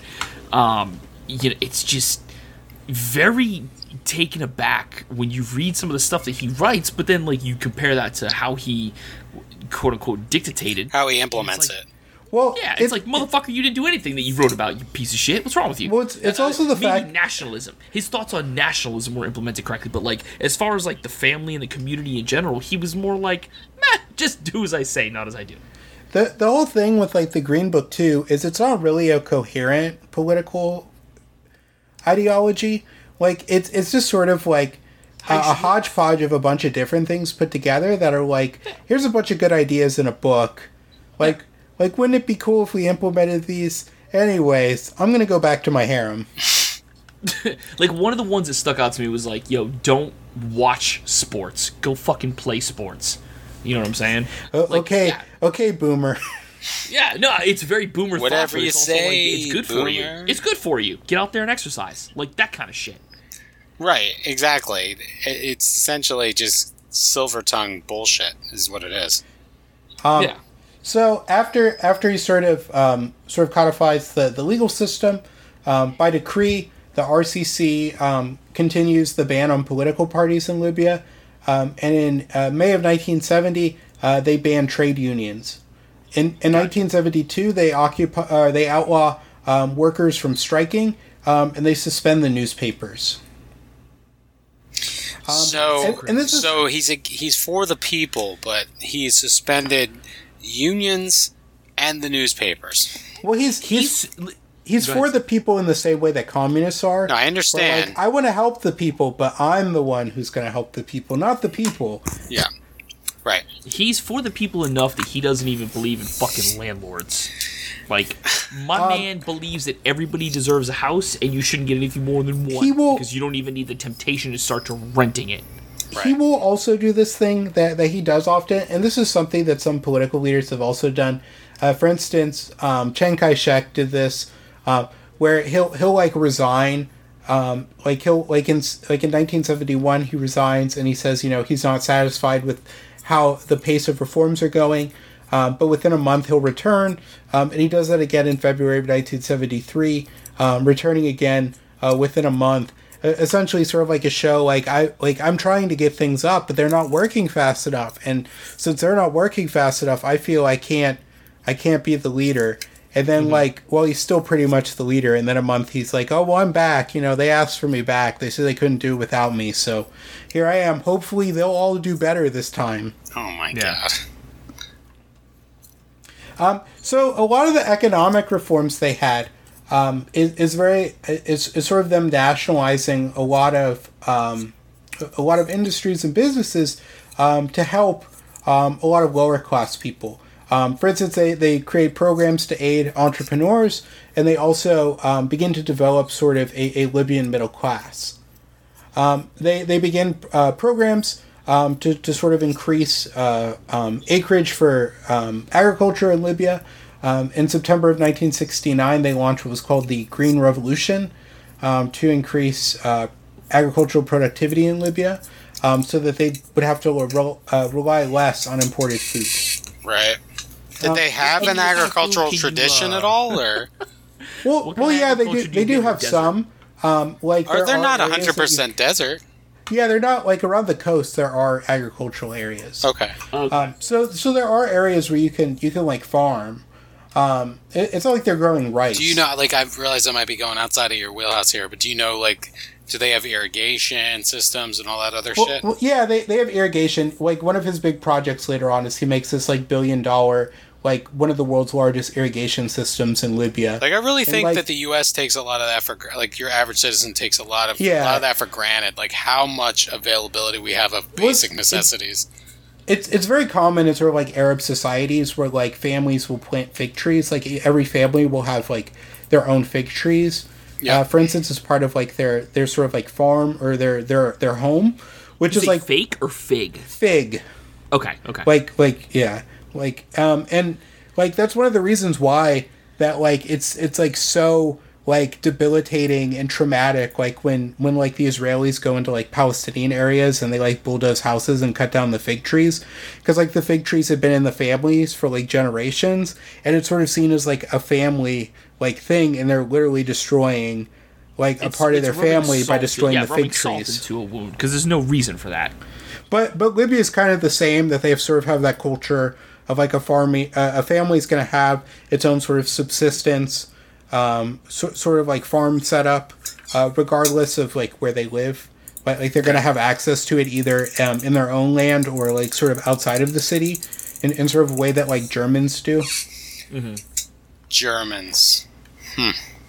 Um, and, and part of this is like to make Libya uh, self-sufficient in food production, um, and uh, th- this sort of goes into like sort of like a fascist thing too. Like the Germans were obsessed with this. Sort of the concept was uh, what in German was called autarky, um, which is just sort of like this desire for self-sufficiency, um, so that like they don't need to rely on outsiders. It's like sort of a very nationalist idea. It's Like it, it's like- lar- it's like- largely uh, naive to a certain extent, right? Well, it, it it is to a degree, unless you're like the United States. Um, like like unless you're like the United States or China or some other like large geographic area that is so geographically like blessed that you can farm like everything. Right. Um, and, and it is sort of like a pipe dream. And, and I think most countries and most like um, should move to have sort of a level of self sufficiency so that when there is some crisis, like a ship gets stuck in a canal, um, they can still get their food. That Um, never happens, though. I mean, But I mean, Steve, you're. Reference, I got to be honest, Steve. We've done 47 episodes now, counting this one, and your flights of fancy are getting a little out of control. I mean, no ship's ever gotten caught in a canal.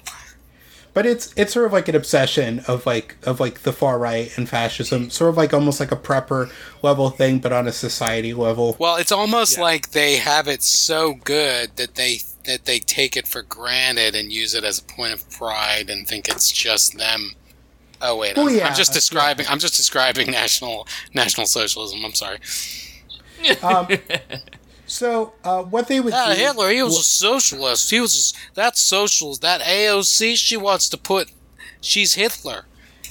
Now She- see here now. she wants I- I she do wants not Crystal listen- Knock 2.0, and that's me being banned from Twitter. It's the same Listen, thing, Steve. The same AOC thing. And her green politics, where she just wants to, st- she just wants to step all over the little people with them with them manicured toes They and them uh, soft soft feet. She just wants to step on the little man. has nice feet. Right, Wearing- right on my face. Wearing those tight Solid feet. black silk stockings all Want over, to step all right over on my my face. face. that board that uh, Sticking them toes. that board that, uh, with the biggest toe in my mouth. that board that Short Ben bought at Home Depot. Uh, that board that was to replace the board that he has up on the wall that's holding up AOC's slippers. There was there was another guy know. who bought like you know that like uh, black piping that you use for like gutters that like you put on the Uh. ground. He he bought a he bought a big thing of that and he had it in a plastic bag and he's just like went to Home Depot where it's just like hanging out behind him like almost touching the ground. Here's the thing: Home Depot sells more than just hardware. They sell like cleaning products. They sell like automotive stuff. Like buy something you're gonna He fucking literally use. You he literally goddamn just bought a loser. pre-cut board. He like bought- you he didn't just even- bought a Fucking nerd. board. What are you gonna do with one pre-cut board? Go buy some fucking Windex or something. Like they sell stuff you can actually use. You fucking clown. Um, so what one of the one of the policies they do is is land redistribution um, and and what they do is they take a land that had been taken from Italian settlers in Libya that had been held by the the crown um, they redistribute this to the people um, and they establish more irrigation systems um, along the north uh, the the coastline and also into the uh, oases um, in the inland is it oases or is it like oasi?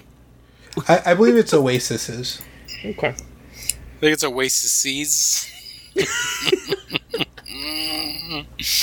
Um, but because because one of the problems um, with the produce that's produced in Libya is that uh, th- to grow in the desert, regardless of the ability, which you can grow in the desert, it's just more difficult. Um, the amount of labor that went into producing um, the produce um, exceeded its value, um, so the state always had to sort of subsidize um, agriculture in order to make it profitable for farmers. Hey Steve, or is it oasin? Multiple oases Oh, are oasis. Ocean, Ocean, Ocean, Oshin is one of the Rio O- Wason. Oshin. That's one of the uh, that's one of the like top five names for boys in Ireland. It's what? Really?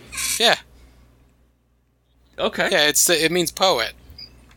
I didn't know that. Yeah, Oshin. O Is it- is I it pronounced S that- I N. Or is it O'Shane? That's Oshin. Okay. Is it is it one of those ones like Siobhan? Yeah, it's is spelled O like completely different from how it O looks. O I S I N. I took the first like the first whole like chapter of Gaelic, and uh, I'm sure it's not completely accurate, but in Duolingo. Uh, Uh-huh. and it and the S I is sh, so it's like Oshin basically. Osh, Um, Oshin. Yeah. Okay. So, in w- Libya's biggest um, export, though, um, is oil. Um, Oil. and- Let's and go. Most of the oil wealth in the country had been going into the, the king and sort of the upper class of society. But in October of 1969, um, Gaddafi proclaims, you know, that the uh, the current trade terms on Libyan oil are unfair and that they benefit um, foreign corporations as opposed to the Libyan people. Um, and he threatened to uh, decrease production of oil um, unless these were changed. I don't see a problem with that. It's Um, Libyan oil. They should benefit. Yeah, like like this is again, this is like the areas we're, we're getting into where like Gaddafi is actually right. Um, So in in December, uh, Jalloud is able to successfully increase the price of uh, Libyan oil, um, and in 1970, um, other member states of OPEC um, follow suit with Libya, um, which causes a uh, a global increase in the price of crude oil. Take it back. He's not right. God damn it. Uh, these Um, and in Huh? and in nineteen and in March twentieth, nineteen seventy one, um, the the RCC um, made the Tripoli Agreement, um, in which they were able to secure income tax back payments um, and better uh, better pricing from oil corporations. Um, these these measures from the uh, Tripoli Agreement would bring Libya about one billion dollars in additional revenue in the first year. That's a lot of money. Oh, yeah, Um, And and after this sort of increased uh, state control started going, um, they began a program of nationalizing uh, the Libyan oil industry. Um, first, starting with uh, expropriating um, BP's share of um, British uh, British Petroleum um, NB Hunt uh, Sarir field um, in December of 1971. All right. In September of 1973, um, they announced that all foreign oil producers active in Libya um, would see uh, 51% of their operation nationalized by the Libyan government. Good. Again, it's the Libyan people's oil. They live there. It's Um, their shit. so this is this is sort of Gaddafi um, sort of stepping closer and closer to socialism, which he had promised. Um, so this is very successful, obviously, for Libya. Um, their their GDP um, had been three point eight billion dollars in nineteen sixty nine, uh, and in nineteen seventy four it was thirteen point seven billion dollars, um, and in nineteen seventy nine it was twenty four point five billion dollars. Good God. Okay. And because of this, um, because of this act of socialism, which is really the only real trickle down economics that exists in this world, um, the standard of living for most um, for most Libyans like greatly increased. Yeah, of Um, course. yeah. The uh, so uh, by 1979, the average per capita income of, of a Libyan was eight thousand one hundred and seventy dollars, um, which in 1951 was forty dollars. Um, and this was this was a higher uh, per capita income than Italy and the UK for citizens. Wow. God damn. Um, Okay. in in 1969, uh, the government would, would close down all foreign banks um, if they would not sort of allow themselves to be turned into a joint stock operation, which would make them nationalized by the Libyan government. Okay. I'm starting to see why the United States is not too hot on Libya with nationalization of everything. The the RCC uh, would begin also instituting social reforms. Um, the the consumption of alcohol would be prohibited. Um, nightclubs and Christian churches were shut down. Um, the wearing of traditional Libyan uh, dress was encouraged, um, and Arabic um, was decreed as the uh, the only language to be used in official communications and on road signs. Okay. um, the minimum wage would be doubled, um, and uh, statutory price controls would be introduced, um, and rent reductions um, of between 30 and 40 percent would be implemented. Uh, women, women though, uh, uh, conversely, though, though he's implementing these sort of like Sharia like laws, which most people in the West associate with like the oppression of women, um, they they established um, the Revolutionary Women's Formation to encourage reform. Um, so a lot of the strict social restrictions that have been placed upon women were removed, and women were given a greater um, a, a, greater role in, in sort of everyday life. Um, in 1970, um, laws were introduced that affirmed the equality of the sexes um, and also insisted on wage parity between the sexes. In 1971, what always blows my mind is if you look at the old history photos of like, for instance, Afghanistan in like 1960, all the women are like walking around in like, or not all the women, but like you can see photos of women in like these two-piece bathing suits that like you would never in a million well, years think that was like a thing that would. Well, that's okay. that's in that's in Kabul. You go outside of Kabul, it's it's a whole other world during that time period. Like, like I just it, like it's in general, just the ideas of, of of a woman who is an Islamic woman wearing a two piece. Well, people people post those pictures and they're like, like look at what Afghanistan was before the Taliban took over. It's like, well, no those are like the rich people who live in the cities who are like incredibly wealthy in summer in like the west like that yeah. that's what they do. Like you, you go outside the countryside, like you go outside the city, it's probably the same as it is right now if you went outside Kabul. Um, yeah. So uh, he, he's sort of um, uh, making uh, things more equal for women. Um, he introduces the uh, uh Gaddafi. He sponsors the uh, the Libyan General Women's Federation, the Libyan Ladies' is, Night. What? yeah. He sponsored he the Libyan Ladies, Ladies Night. Night. Yeah. It's Libyan Ladies Night. It's three dollars entry before midnight, five after midnight, free drinks all night, ladies, free shots on the house. Come get your water moccasins. Oh my god. in, in, in, in 19 in, in 1972 um, the marriage of, of women under the age of 16 was criminalized. Oh, good. Um, and and it was also enshrined in law. for that. well, yeah, it's better than Louisiana. Wait, what? The, the age of consent in Louisiana, I think, is twelve. Say, I say, I say, I say. This is me turning off. I'm done. I told you, it's a joke, dude. Oh, it's it's seventeen. It used to be twelve. Fuck me. When did it change? 1997. Last year. But yeah, it used to be really bad. Like, I, fuck, used to. It's still bad. Well, it's still fuck. bad, but um, so it's all right, Steve. It, we're working in the right direction. You know, we had that, and we, uh, you know, but we got yoga banned. You know, so no more yoga demons. Yeah, and uh, you can't have you can't have yoga in public schools in Alabama because it promotes Wait, no, I Satanism. Thought they re- I thought it didn't pass. I thought it just no. That that's a law that's been on the books. It was the repealing of it that wasn't passed. Oh. Um. In in, uh, in also in 1972, laws were passed ensuring that when women married, um, that their that their consent had to be a prerequisite for the marriage. Think about what that means. that is. That means before then, you could get married as a woman against your will. Some dude could just be like, "Hey, you're mine." Hey, you now. know you're married, right?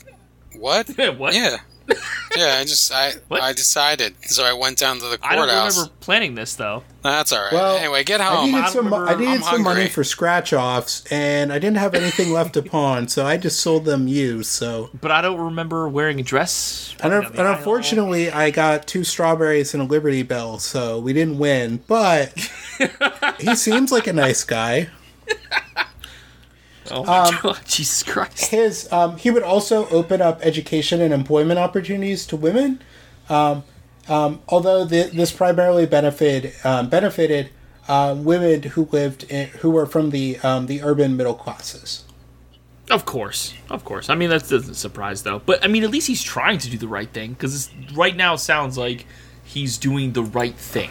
Um, from from the periods of, of 1969 and 1973, um, they would begin using uh, oil money to fund uh, social programs um, such as like house building projects, um, improved uh, healthcare and education, um, for the uh, the average um, Libyan. What the fuck? This is amazing. Um, this is so Star one, of his big right? priorities was to uh, build houses um, and to create public housing to eliminate homelessness, um, and also to um, replace uh, the shanty towns that had been outside of uh, Libya's cities as Libya began to urbanize, um, as it was brought more and more onto the global stage. Have to say, I like them so far. This Um, sounds good. So uh, the the health sector also greatly expanded under uh, under Gaddafi. Um, by 1978, um, Libya had 50% more hospitals than it had in 1968, um, while the numbers of doctors increased from 700 to 3,000. God damn. Okay. Malaria, as an illness commonly affli- afflicting people in Libya, was eradicated, um, and uh, trachoma and tuberculosis were greatly eliminated. They weren't completely eliminated, but they were greatly reduced in their impact on everyday life. so he did a lot of objectively good things. Yeah, Okay. a, a lot of uh, uh, compulsory education was expanded um, from six to nine years, um, and adult literacy programs were introduced, and free university education was also introduced. Um, he, he greatly better than the United expanded uh, literacy in Libya to the point that when he became leader, literacy was at like 10%, and by the time he died, it was like at 88%. Objectively better, doing better than the United States. Um, Objectively. just so free his, education his, and everything else. And his programs were also good at integrating uh, the poorer members of society um, into into the um, into Libyan society Right. by allowing them access to the education system. Um, he also founded uh, they also founded Beida, uh, Beida University um, and and Tripoli University and Benghazi University were also expanded um, to offer more collegiate courses to Libyans. You say the Beta University? Is that what you said? B E I D A. Did you say beta? Chads can't go there, only the betas. Yeah, no one, no, no one, no international students from Chad are allowed at the Beta University. no one that looks like Gaddafi with that square, amazing jaw can go Good to fucking lord. Beta University. the the public sector was was expanded, um, giving uh, employment to thousands, um, and all of these programs are incredibly popular um, among the people of Libya. Um, Gaddafi is also popular as well because he's seen as this very charismatic, um, youthful um, underdog. Um, due to the fact that he came from sort of these humble beginnings as sort of like a Bedouin um, who went on to become the leader of the country.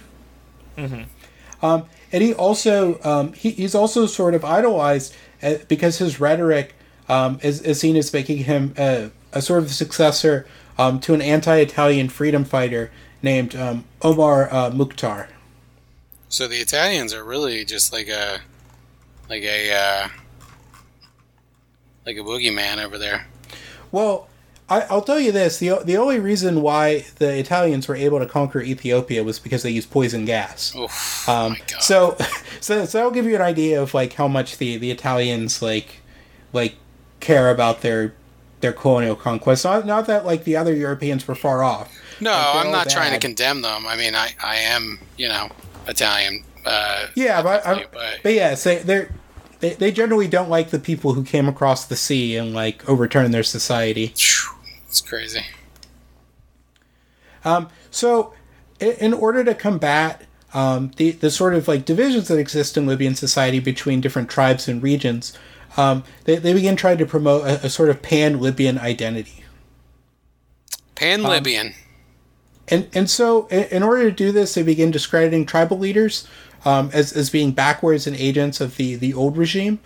Um, and in and in August of 1971, um, a, a military court in, in Sabha um, tried many of them for um, for suspected counter uh, counter revolutionary activity. Um, though though this is probably just sort of trumped up charges. okay. Uh, the the the long-standing um, boundaries within Libya were redrawn, um, which, which sort of crossed over old tribal boundaries, um, while uh, modernizers um, were, were sort of sent in to to replace tribal leaders, um, and and a lot of these communities that they were sent in would would sort of reject these guys. Well, yeah. I mean, good somebody just comes Yeah. in and says, "We're not going to do things that way." yeah, Um, listen. So I'm from Tripoli. Um, and I'm just here to tell you, we're not doing this anymore. I'm the So- I'm the captain now. So, so in order to combat this, uh, Gaddafi creates the Arab Socialist Union um, in June of 1971, which is a uh, which is a political party um, which he is president of that, that's sort of set up to uh, further uh, revolutionary enthusiasm throughout the country. Again, I don't see a problem with this. Um, so it's it's very it, it's it, it it's not really successful because it's like very bureaucratic, um, and it doesn't really uh, succeed in mobilizing support um, for Gaddafi like he had envisioned. So so Gaddafi's you know showing up to like the the rec center or whatever, and they're they're playing the music, and he's jumping through the hoop, and they're they're just not getting it. His, his type five is failing. Um, relations between uh, Libya and um, and the rest of the world obviously begin to change due to uh, Gaddafi taking over. Um, so a, a lot of the neighboring Arab uh, re, uh, nationalist regimes in, in Egypt, Syria, Iraq, um, Sudan um, are, are sort of um, are, are sort of very friendly with him, um, and Egypt sends experts to sort of help the RCC with, with sort of like um, taking control of the country and, and sort of like getting their projects off the ground. Okay. And he accepts that help? Yeah, because remember, like, like Nasser's his hero. Like he idolizes Nasser. He'll actually he'll actually go and like speak at Nasser's like funeral. Like he plays a big part in it. So he sees Nasser as like his mentor. Wow. And, and remember, like the end goal of like Pan Arabism is that all of these countries in the Middle East are going to be like one country at at some point. So of course he's like, that's his guy. It's like communism. Like like like Fidel wants to help out your communist country. Like you're, you're going to put out the red carpet and welcome like the Cuban experts. Right, right. Yeah. Yeah, yeah, yeah, right. Um, and, and Gaddafi himself had also publicly proclaimed the need for a single Arab state, which stretched all the way um, from the, the edge of the Atlantic in the North Africa uh, in, in North Africa all the way um, to Turkey. Yeah, see, that doesn't work. So many differing opinions. In, in. December of, of 1969, um, he signs the Tripoli Charter alongside Egypt and Sudan. Um, and he also establishes the Arab Revolutionary Front, which is a um, which is a sort of pan national union um, sort of design um, towards like having a, a unification of the three countries.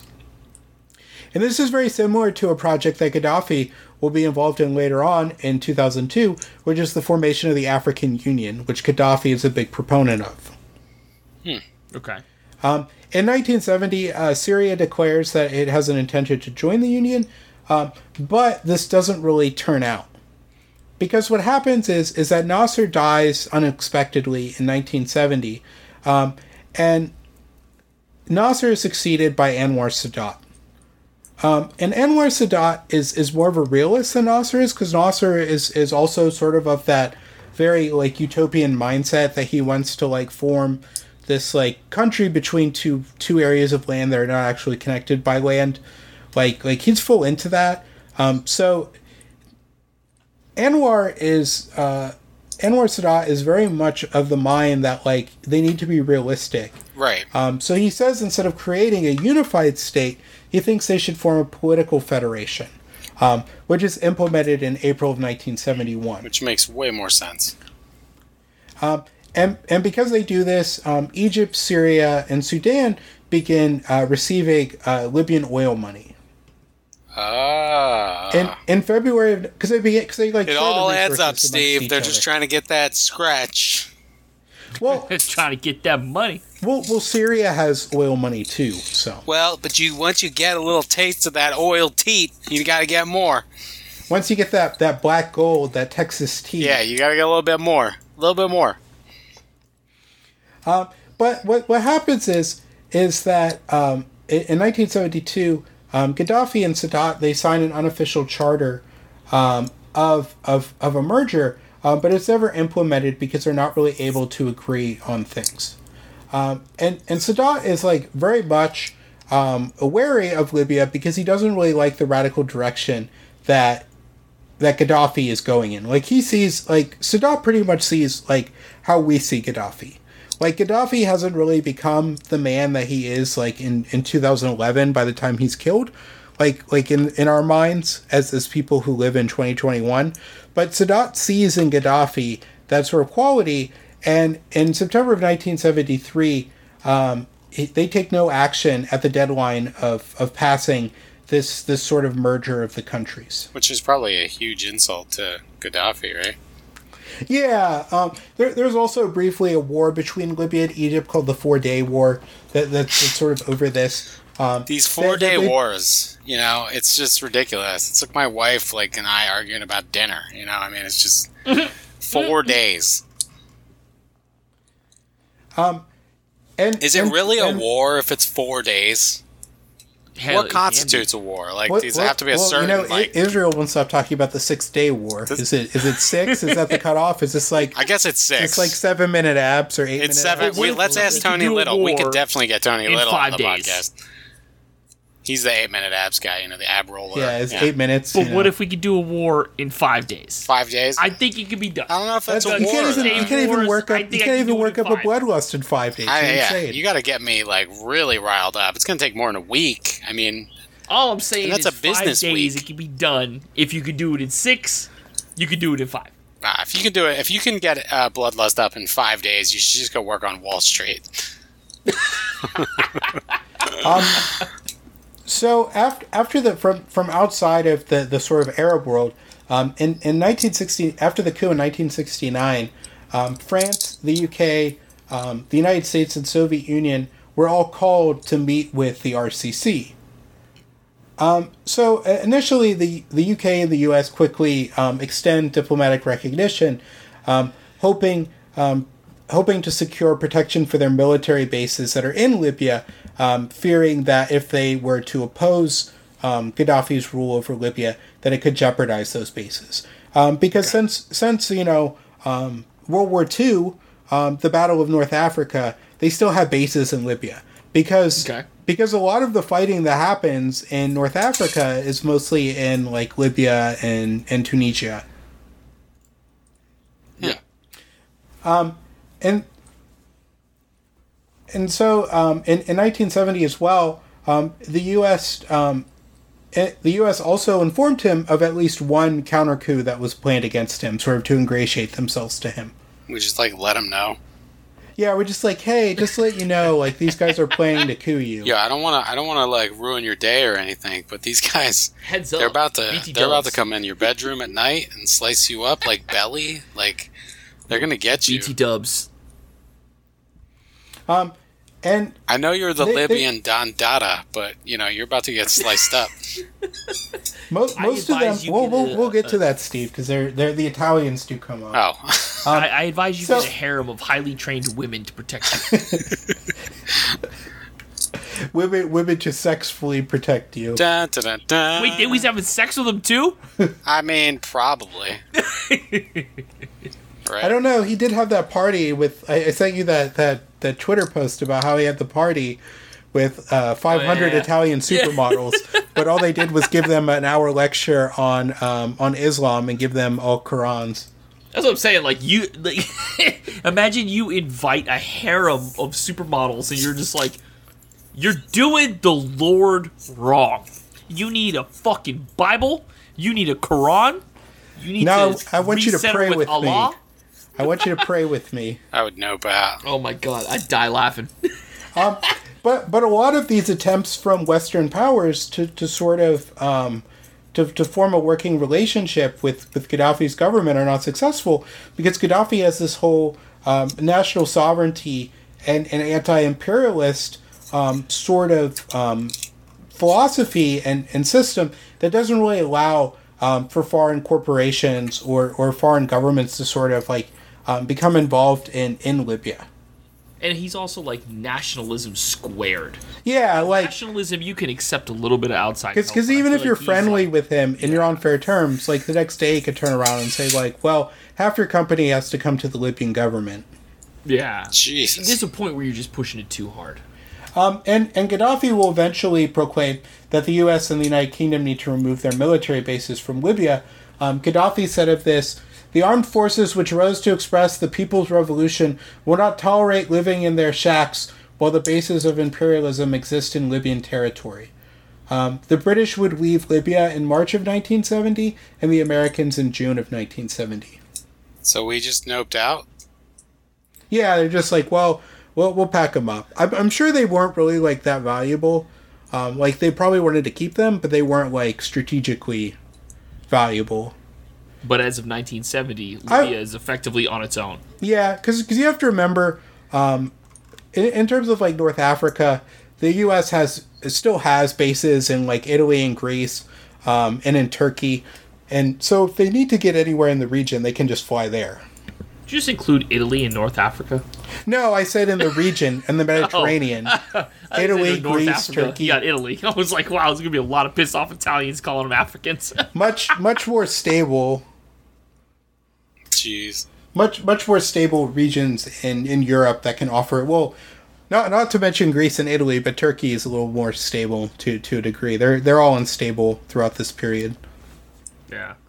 Um, so uh, Gaddafi wishes to reduce um, Italian influence in in um, in Libya um, and in October of 1970 all Italian owned assets um, in Libya were expropriated by the state Um, and the 12,000 Italians that still lived within Libya at that time um, were expelled from Libya um, alongside a, a smaller community of Libyan Jews. Did they even give them the opportunity to stay if they wanted to? No, it's it's it's like you got to go. Damn. Um, and Pay, did they pay for their ticket out of there? I, I think they just put them on a boat or a plane. They just said, get the hell out. God damn. Okay, so my, my love for this guy is starting to go down. Um, th- this became a national holiday in Libya referred to as Vengeance Day. God damn. I was like, celebrated it too? Um, it's Italy would Vengeance make a Day. Italy would make a formal complaint to the UN saying that this was a violation of the, the 1956 um, Italo Libyan Treaty. hey, listen, UN, this is a clear violation of the treaty. I feel like I should be able to go back to Libya. They got these great, uh, they got this great shawarma that I want to hit up, but I thought they kicked me out. So I think uh, we should be able to be let back. Thank you, UN. I bide my time. I surrender my time. this Sanma batching country was founded so that the rights of common patriotic citizens like me could not be taken away by a bunch of organizers like yourselves. So, uh, Roman Moroni Gaddafi- continues to murder the English language. he would um, he, he also uh, sought to reduce NATO's influence in the Mediterranean. Um, and he, in 1971, requested that Malta cease to allow um, NATO to use um, to, to use military bases um, in Malta, um, and in turn offering Malta international aid or foreign aid for that. So can you describe to me where Malta is? And I don't want to hear it's like above the E in It, Mediterranean. it is. It is. In, it is. it well it is the it's in the Mediterranean. It's south it's south of Turkey. It's a large island south of Turkey, um, Okay. between Turkey and Greece. Which today half the island is divided between a Greek aligned government and a Turkish aligned government, um, with a DMZ between them. Okay. Well, no, that's That- that's that's, much better Cyprus. than it's located by the L in Libya. I'm sorry, I described Cyprus.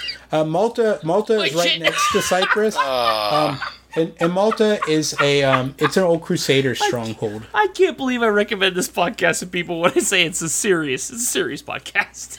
Well, Malta, Mal- Malta was the, the head of the. Um, it's where the Knights Hospitaller were, and and the Maltese language is actually a dialect of Arabic. Um, Okay. But but they are they're they're sort of an island that's existed there. They were run by the Crusaders, um, and they they were also used uh, heavily by the British during World War II.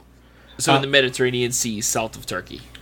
So so what they did, um, uh, so what they did to compromise was um, they continued allowing NATO to use the island, um, but only on the condition um, that NATO wouldn't use it to launch attacks on Arab uh, countries. NATO's sitting there with their crossed fingers. Yeah, sure, totally. We got it. Um, and, and eventually, in 1980, um, through this pressure, uh, Malta would not renew the UK's uh, air bases on the island. Um, and um, and also um, to build up its own military, they began purchasing weapons from both France and the Soviet Union. Um, and, and due to this relationship with the Soviets, um, it, it, it strained the relationship with the United States. Um, uh, Gaddafi again would also be critical of the United States due to its supporting Israel. Um, He was he sided with the Palestinians in the Israeli-Palestinian conflict, um, and he viewed um, he viewed this the creation of the state of Israel um, as a Western colonial occupation um, forced upon the Arab world. Um, he believed that all uh, violence um, for Palestinians delivered upon Israeli and Western targets was justified, um, Oh. and that he supported this. And Um, he he- probably goes on to fund it, huh? Yes, he he um he, he called on Arab states to um to wage a quote unquote continuous war against Israel. Um, and in 1970, he initiated a jihad fund to finance anti-Israeli militants. God, my man went hardcore into And the in, fucking and in June of anti-Israeli sentiment. 1972, he created the first Nasserite Volunteer Center um, to trade anti-Israeli guerrillas. Um, Gaddafi himself favored uh, the group Fatah, which was uh, which was led by uh, Yasser Arafat, um, and as as time went on, um, his relationship with Arafat would become strained because Gaddafi would consider him to be too moderate, and he would call for more violent actions against the state of Israel. Um, so he began supporting uh, militias like the Popular Front for the Liberation of Palestine, Popular Front for the Liberation of Palestine General Command, the Democratic Front for the Liberation of Palestine, As-Sa'iqa, uh, the Palestinian Popular Struggle Front, and the Abu Nidal organization. All terrorist organizations, right? Yes, these these are all sort of like like more militant organizations at Fatah. Um, He also funded the Black September organization, um, whose members carried out the 1972 Munich massacre of Israeli athletes at the 1972 Summer Olympics in Munich, Germany. Yeah. Um, yeah. So this shit, this shit started getting out of control right away. yeah, he and he he had the militants who were killed um, when they when they set off the hand grenades in the helicopter and died. Um, he had their bodies flown to Libya and gave them a hero's funeral. holy shit. Okay. Gaddafi, though, like I said, he would um, he would fund a lot of um, other militant groups throughout the world. Um, just to give you an idea of the groups that he would give funding to, um, they included the Black Panther Party, I'm okay with that. the Nation of Islam, Not okay with that. the Tupamaros, Don't know enough about them. the 19th of April movement, Sure. the Sandinista National Liberation Front, You goddamn right. the African National Congress, Yeah, fuck yeah, fuck the goddamn French. as well as other um, anti-apartheid movements in South Africa, you goddamn right. the Provisional Irish Republican Army, Shuck Yarla. ETA, which is Sure. the uh, which is the um, the Basque resistance movement So, in Spain. so this guy's Um, literally just all in on resistance movements, basically. Action like, Action if- Direct, If you're a terrorist, hit me up. I got you. He's like, the red uh, the Red Brigades, the Red Army faction, um, and uh, also the the Armenian Secret Army, which I believe is an anti-Soviet Armenian um, terrorist group, the Japanese Red Army. Um, the Free Aceh Movement and the Moro National Liberation Front in the Philippines, which is still active today. Those are those ones that uh, that that fought with the government recently. Jeez. good lord. Um, so he's he's pretty indiscriminate in his like funding. He just sort of goes out there. Um, he'll also sort of like switch his support. Uh, for instance, um, he would support um, Erta's uh, uh, liberation movement. Uh, Erta is, a, is like the the regional name for uh, Eritrea, the the country that's um, that was at that time part of Ethiopia. Um, Okay. He would support them until 1985, and then he switched over. Um, most most likely due to disagreements with the leader of uh, Ethiopia at that time. the the um, meta changed. the meta changed. Jesus. but the the Libya like Libya became like a national like an international leader um, in sort of like third world struggles against colonialism and neocolonialism, which which is one of the reasons why he became so popular. For instance, there was a um, there was a time when Nelson Mandela spoke. And, and he was essentially given shit for when, because the African National Congress was allied, you know, with with Gaddafi and Fidel Castro and all these other movements. And he said, like, well, why won't you denounce these people? And he said, well, I'm not going to denounce them because these people actually funded us while governments like the United States government were helping like the South African government. And he says that Okay. there's like a difference in between the values that like countries like the United States claim that they believe and follow and promote and what they actually follow and promote internationally. So while so while Gaddafi is like a terrible dictator, he's also like helping like like legitimate like resistance movements. Hey, come one, come all. This is Muammar Gaddafi's warehouse extravaganza. If you have problems with your government, you hit me up. I will give you money to fight. You need RPGs. You Well, need fighter it jets. gets it gets wild at certain points because, for instance, um, the Red Army faction for a period, which is the the West German communist terrorist group, the the Baader Meinhof gang, as is also known. Yep. Um, they they go and train in Libya with Palestinians, and, and they sort of come to like to arguments. And they eventually have to leave because the Palestinians are like this hardcore. Um, one, they're they're anti-Semitic, so that that's one thing with them because they're they're they're German communists, so they're not really cool with the anti-Semitism. You know, Yeah. because they're, they're like one of the things was that they had a picture of Hitler up. And they're like, Oof. they're like, we're cool with Hitler, and they're like, we are not cool with Hitler. No. And then also the fact that the Baader Meinhof gang like sort of went out there and were sort of treating it like it was a summer vacation. Like the female members were like sunbathing and like the the men were not really like good with that. And like the Palestinian commanders are like one this is a military camp. They can't be doing that. And it was also the fact that it was like a bunch of men out in the desert. And they're like yeah your your your lady friends need to wear more clothes. Like be fully dressed because one this is a military operation. And two I have a camp full of like Dudes. of, of, of dudes in the middle of nowhere, and they are the only all I women. say. I got a camp full of fucking dudes. I have a Put fucking camp. I have a camp full of like farm boys in the middle of nowhere, and like the closest city is like hundred miles away. So they need to cut that shit out right now. Long story short, put some goddamn clothes on, bitch. and this is and this is around the time that uh, Gaddafi begins to radicalize more and more and become even more insane. And we'll sort of talk about that in the next episode. This is sort of the rise of Gaddafi, and in the next episode we'll talk about his fall. The rise of Yeah, I think it's a good. There That, it is. that's the going to be paced well. right I mean, uh, this is definitely going to be one of our longer episodes, but at the same time, it's like we built up to uh, to basically the point where, like, okay, here's this guy who wants to make these fundamental changes that are good, but holy shit, he's a fucking lunatic, you know. And I guess, Yeah. and he gets To be a he just gets lithium, worse like, and yeah. worse as he gets more power and and influence, right? Yeah, because we're not even to the point with like the man proclaiming himself king of kings with the all female like bodyguards. Oh my god, I can't. Yeah, which I'm really upset we didn't hit that. God damn it, my horniness is just gonna gotta wait till next goddamn episode. Well, you have to be horny about Gaddafi, and then you can be horny about his cards. I'm, I'm I'm less horny about Gaddafi now that I know what Yeah, I know about he's- him he's now. definitely now not I'm a- just horny for his Not a great guy. All yeah, right. it gets it gets worse. So Until next time. see you all later. Bye. Bye.